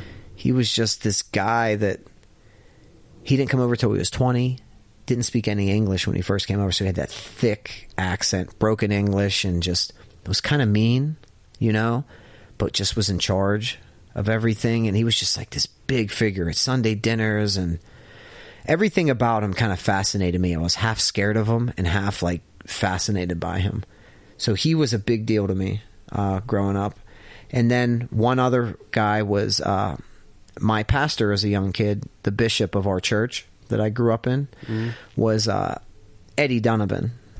Was uh, a guy. His, you know, he came up in Homestead, worked in the steel mills, and started a small prayer meeting in his in his apartment, which then formed into the church that my parents met at. And my dad was part of that original prayer meeting in Homestead in this apartment that eventually turned into a church where my mom started coming that my dad met my mom at and he was the guy that which wasn't in our our earlier story that kind of looked out for me through all of my addiction and stuff like that and you know never turned his back on me. He was a, he was uh he was a really really important and special guy to me you know. And my mom and my dad you know my mom you know who was my nurturer growing up and then my dad who taught me how to work and you know how to earn a dollar. And those are my those are my people. So it's Mario Lemieux Michael Jordan you know my grandfather my pastor and my mother and my father. It's well balanced. yeah. Especially with thing is with Mario Lemieux and uh, Jordan is they they transcend sports. Dude. You know, like that's not just a basketball player. No. You know, that's that's someone you can model your life after easily. he's well they didn't just You know? dominate well people tell me like, like when I if I try to talk about Mario and it's not even a Pittsburgh sports bias uh obviously because I like Michael Jordan you know it's not like I'm not liking him not that there's an option to like a, a basketball player from Pittsburgh but like uh the way Mario the reason I love Mario and Michael Jordan number one probably because I was a, I was a kid right but even now when I watch, like the way those guys played the game, they brought an athleticism to the game that was artistic. Do you ever see? So certain artists will draw the human figure in athletic form as an expression that's just like gorgeous, right? Yeah. And uh the way so Jordan's like when people are like, you know, hey, do you like LeBron or whatever? I'm like, yeah, he's good, like he dominates, but like my my argument would be he didn't play like Jordan. Like the way Jordan played was so athletically gorgeous. It's the same way uh, Lemieux played, which is why I liked them both.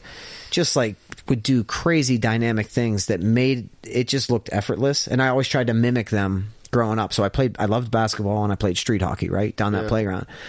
And that's always what I tried to do. Every day when I went down there, I tried to be those guys. So that's yeah, they they transcended it for me because of those reasons. Just the way they moved, I thought was like It's badass. Yeah. it's like a martial art in a way. Oh, They completely. you, It was- know, yeah, it was a an art. choreograph. Yeah, It was complete art. Those guys came up with those styles out of their mind and their athleticism that God gifted them, and they just like it's pretty awesome. Yeah, I respect that now, being older and having more appreciation for that because I never watched sports growing up or anything like that. Yeah, I totally like I know what you're saying. it's easy to turn your back on sports in middle school and high school due to what we have around us representing it, which is like Truth, truth, high school sports. You know, truth. Yeah, I hate there's it. a lot. hated There's a lot to dislike about that And, culture. You know, and your family just getting hammered around the TV, yelling at the. You know, it's like, gives a fuck. Yeah, That's right. how I felt. Right, right. Your yeah, your dad's kicking the dog because like you know, fucking Bubby Brister just threw an interception. yeah, dude, exactly. so yeah, that's my background with sports. But now growing up and like kind of coaching them and kind of like playing them myself a little bit with kids for fun and all that shit, I have a newfound appreciation for that. So in a way that's not, you know, like I have no team loyalty. I don't care about who wins and who loses, but That's not surprising at all, knowing mm-hmm. you. no, not at all, right? Yeah. Oh man. Well, cheers, man. Thank you for doing this. Yeah, man. Thanks for having We'll me on. it on that. That was great. Thanks, man. I appreciate it. I appreciate this. This is this is awesome. Yeah, I hope I hope it reaches people, So do I. and uh, it was just awesome for me. Honestly, like we see each other every day, but like how often do we have over fifteen minutes to just sit down and talk? Never. You know, Yeah, I. this is like unless we make a point to go out or whatever, which is rare because we're so busy and shit. This is just special for me, man. So I really love you and I appreciate this. Same. Right back at you, bro. Love hell, you too. Hell yeah, man. Yeah. Death death comes lifting Yeah.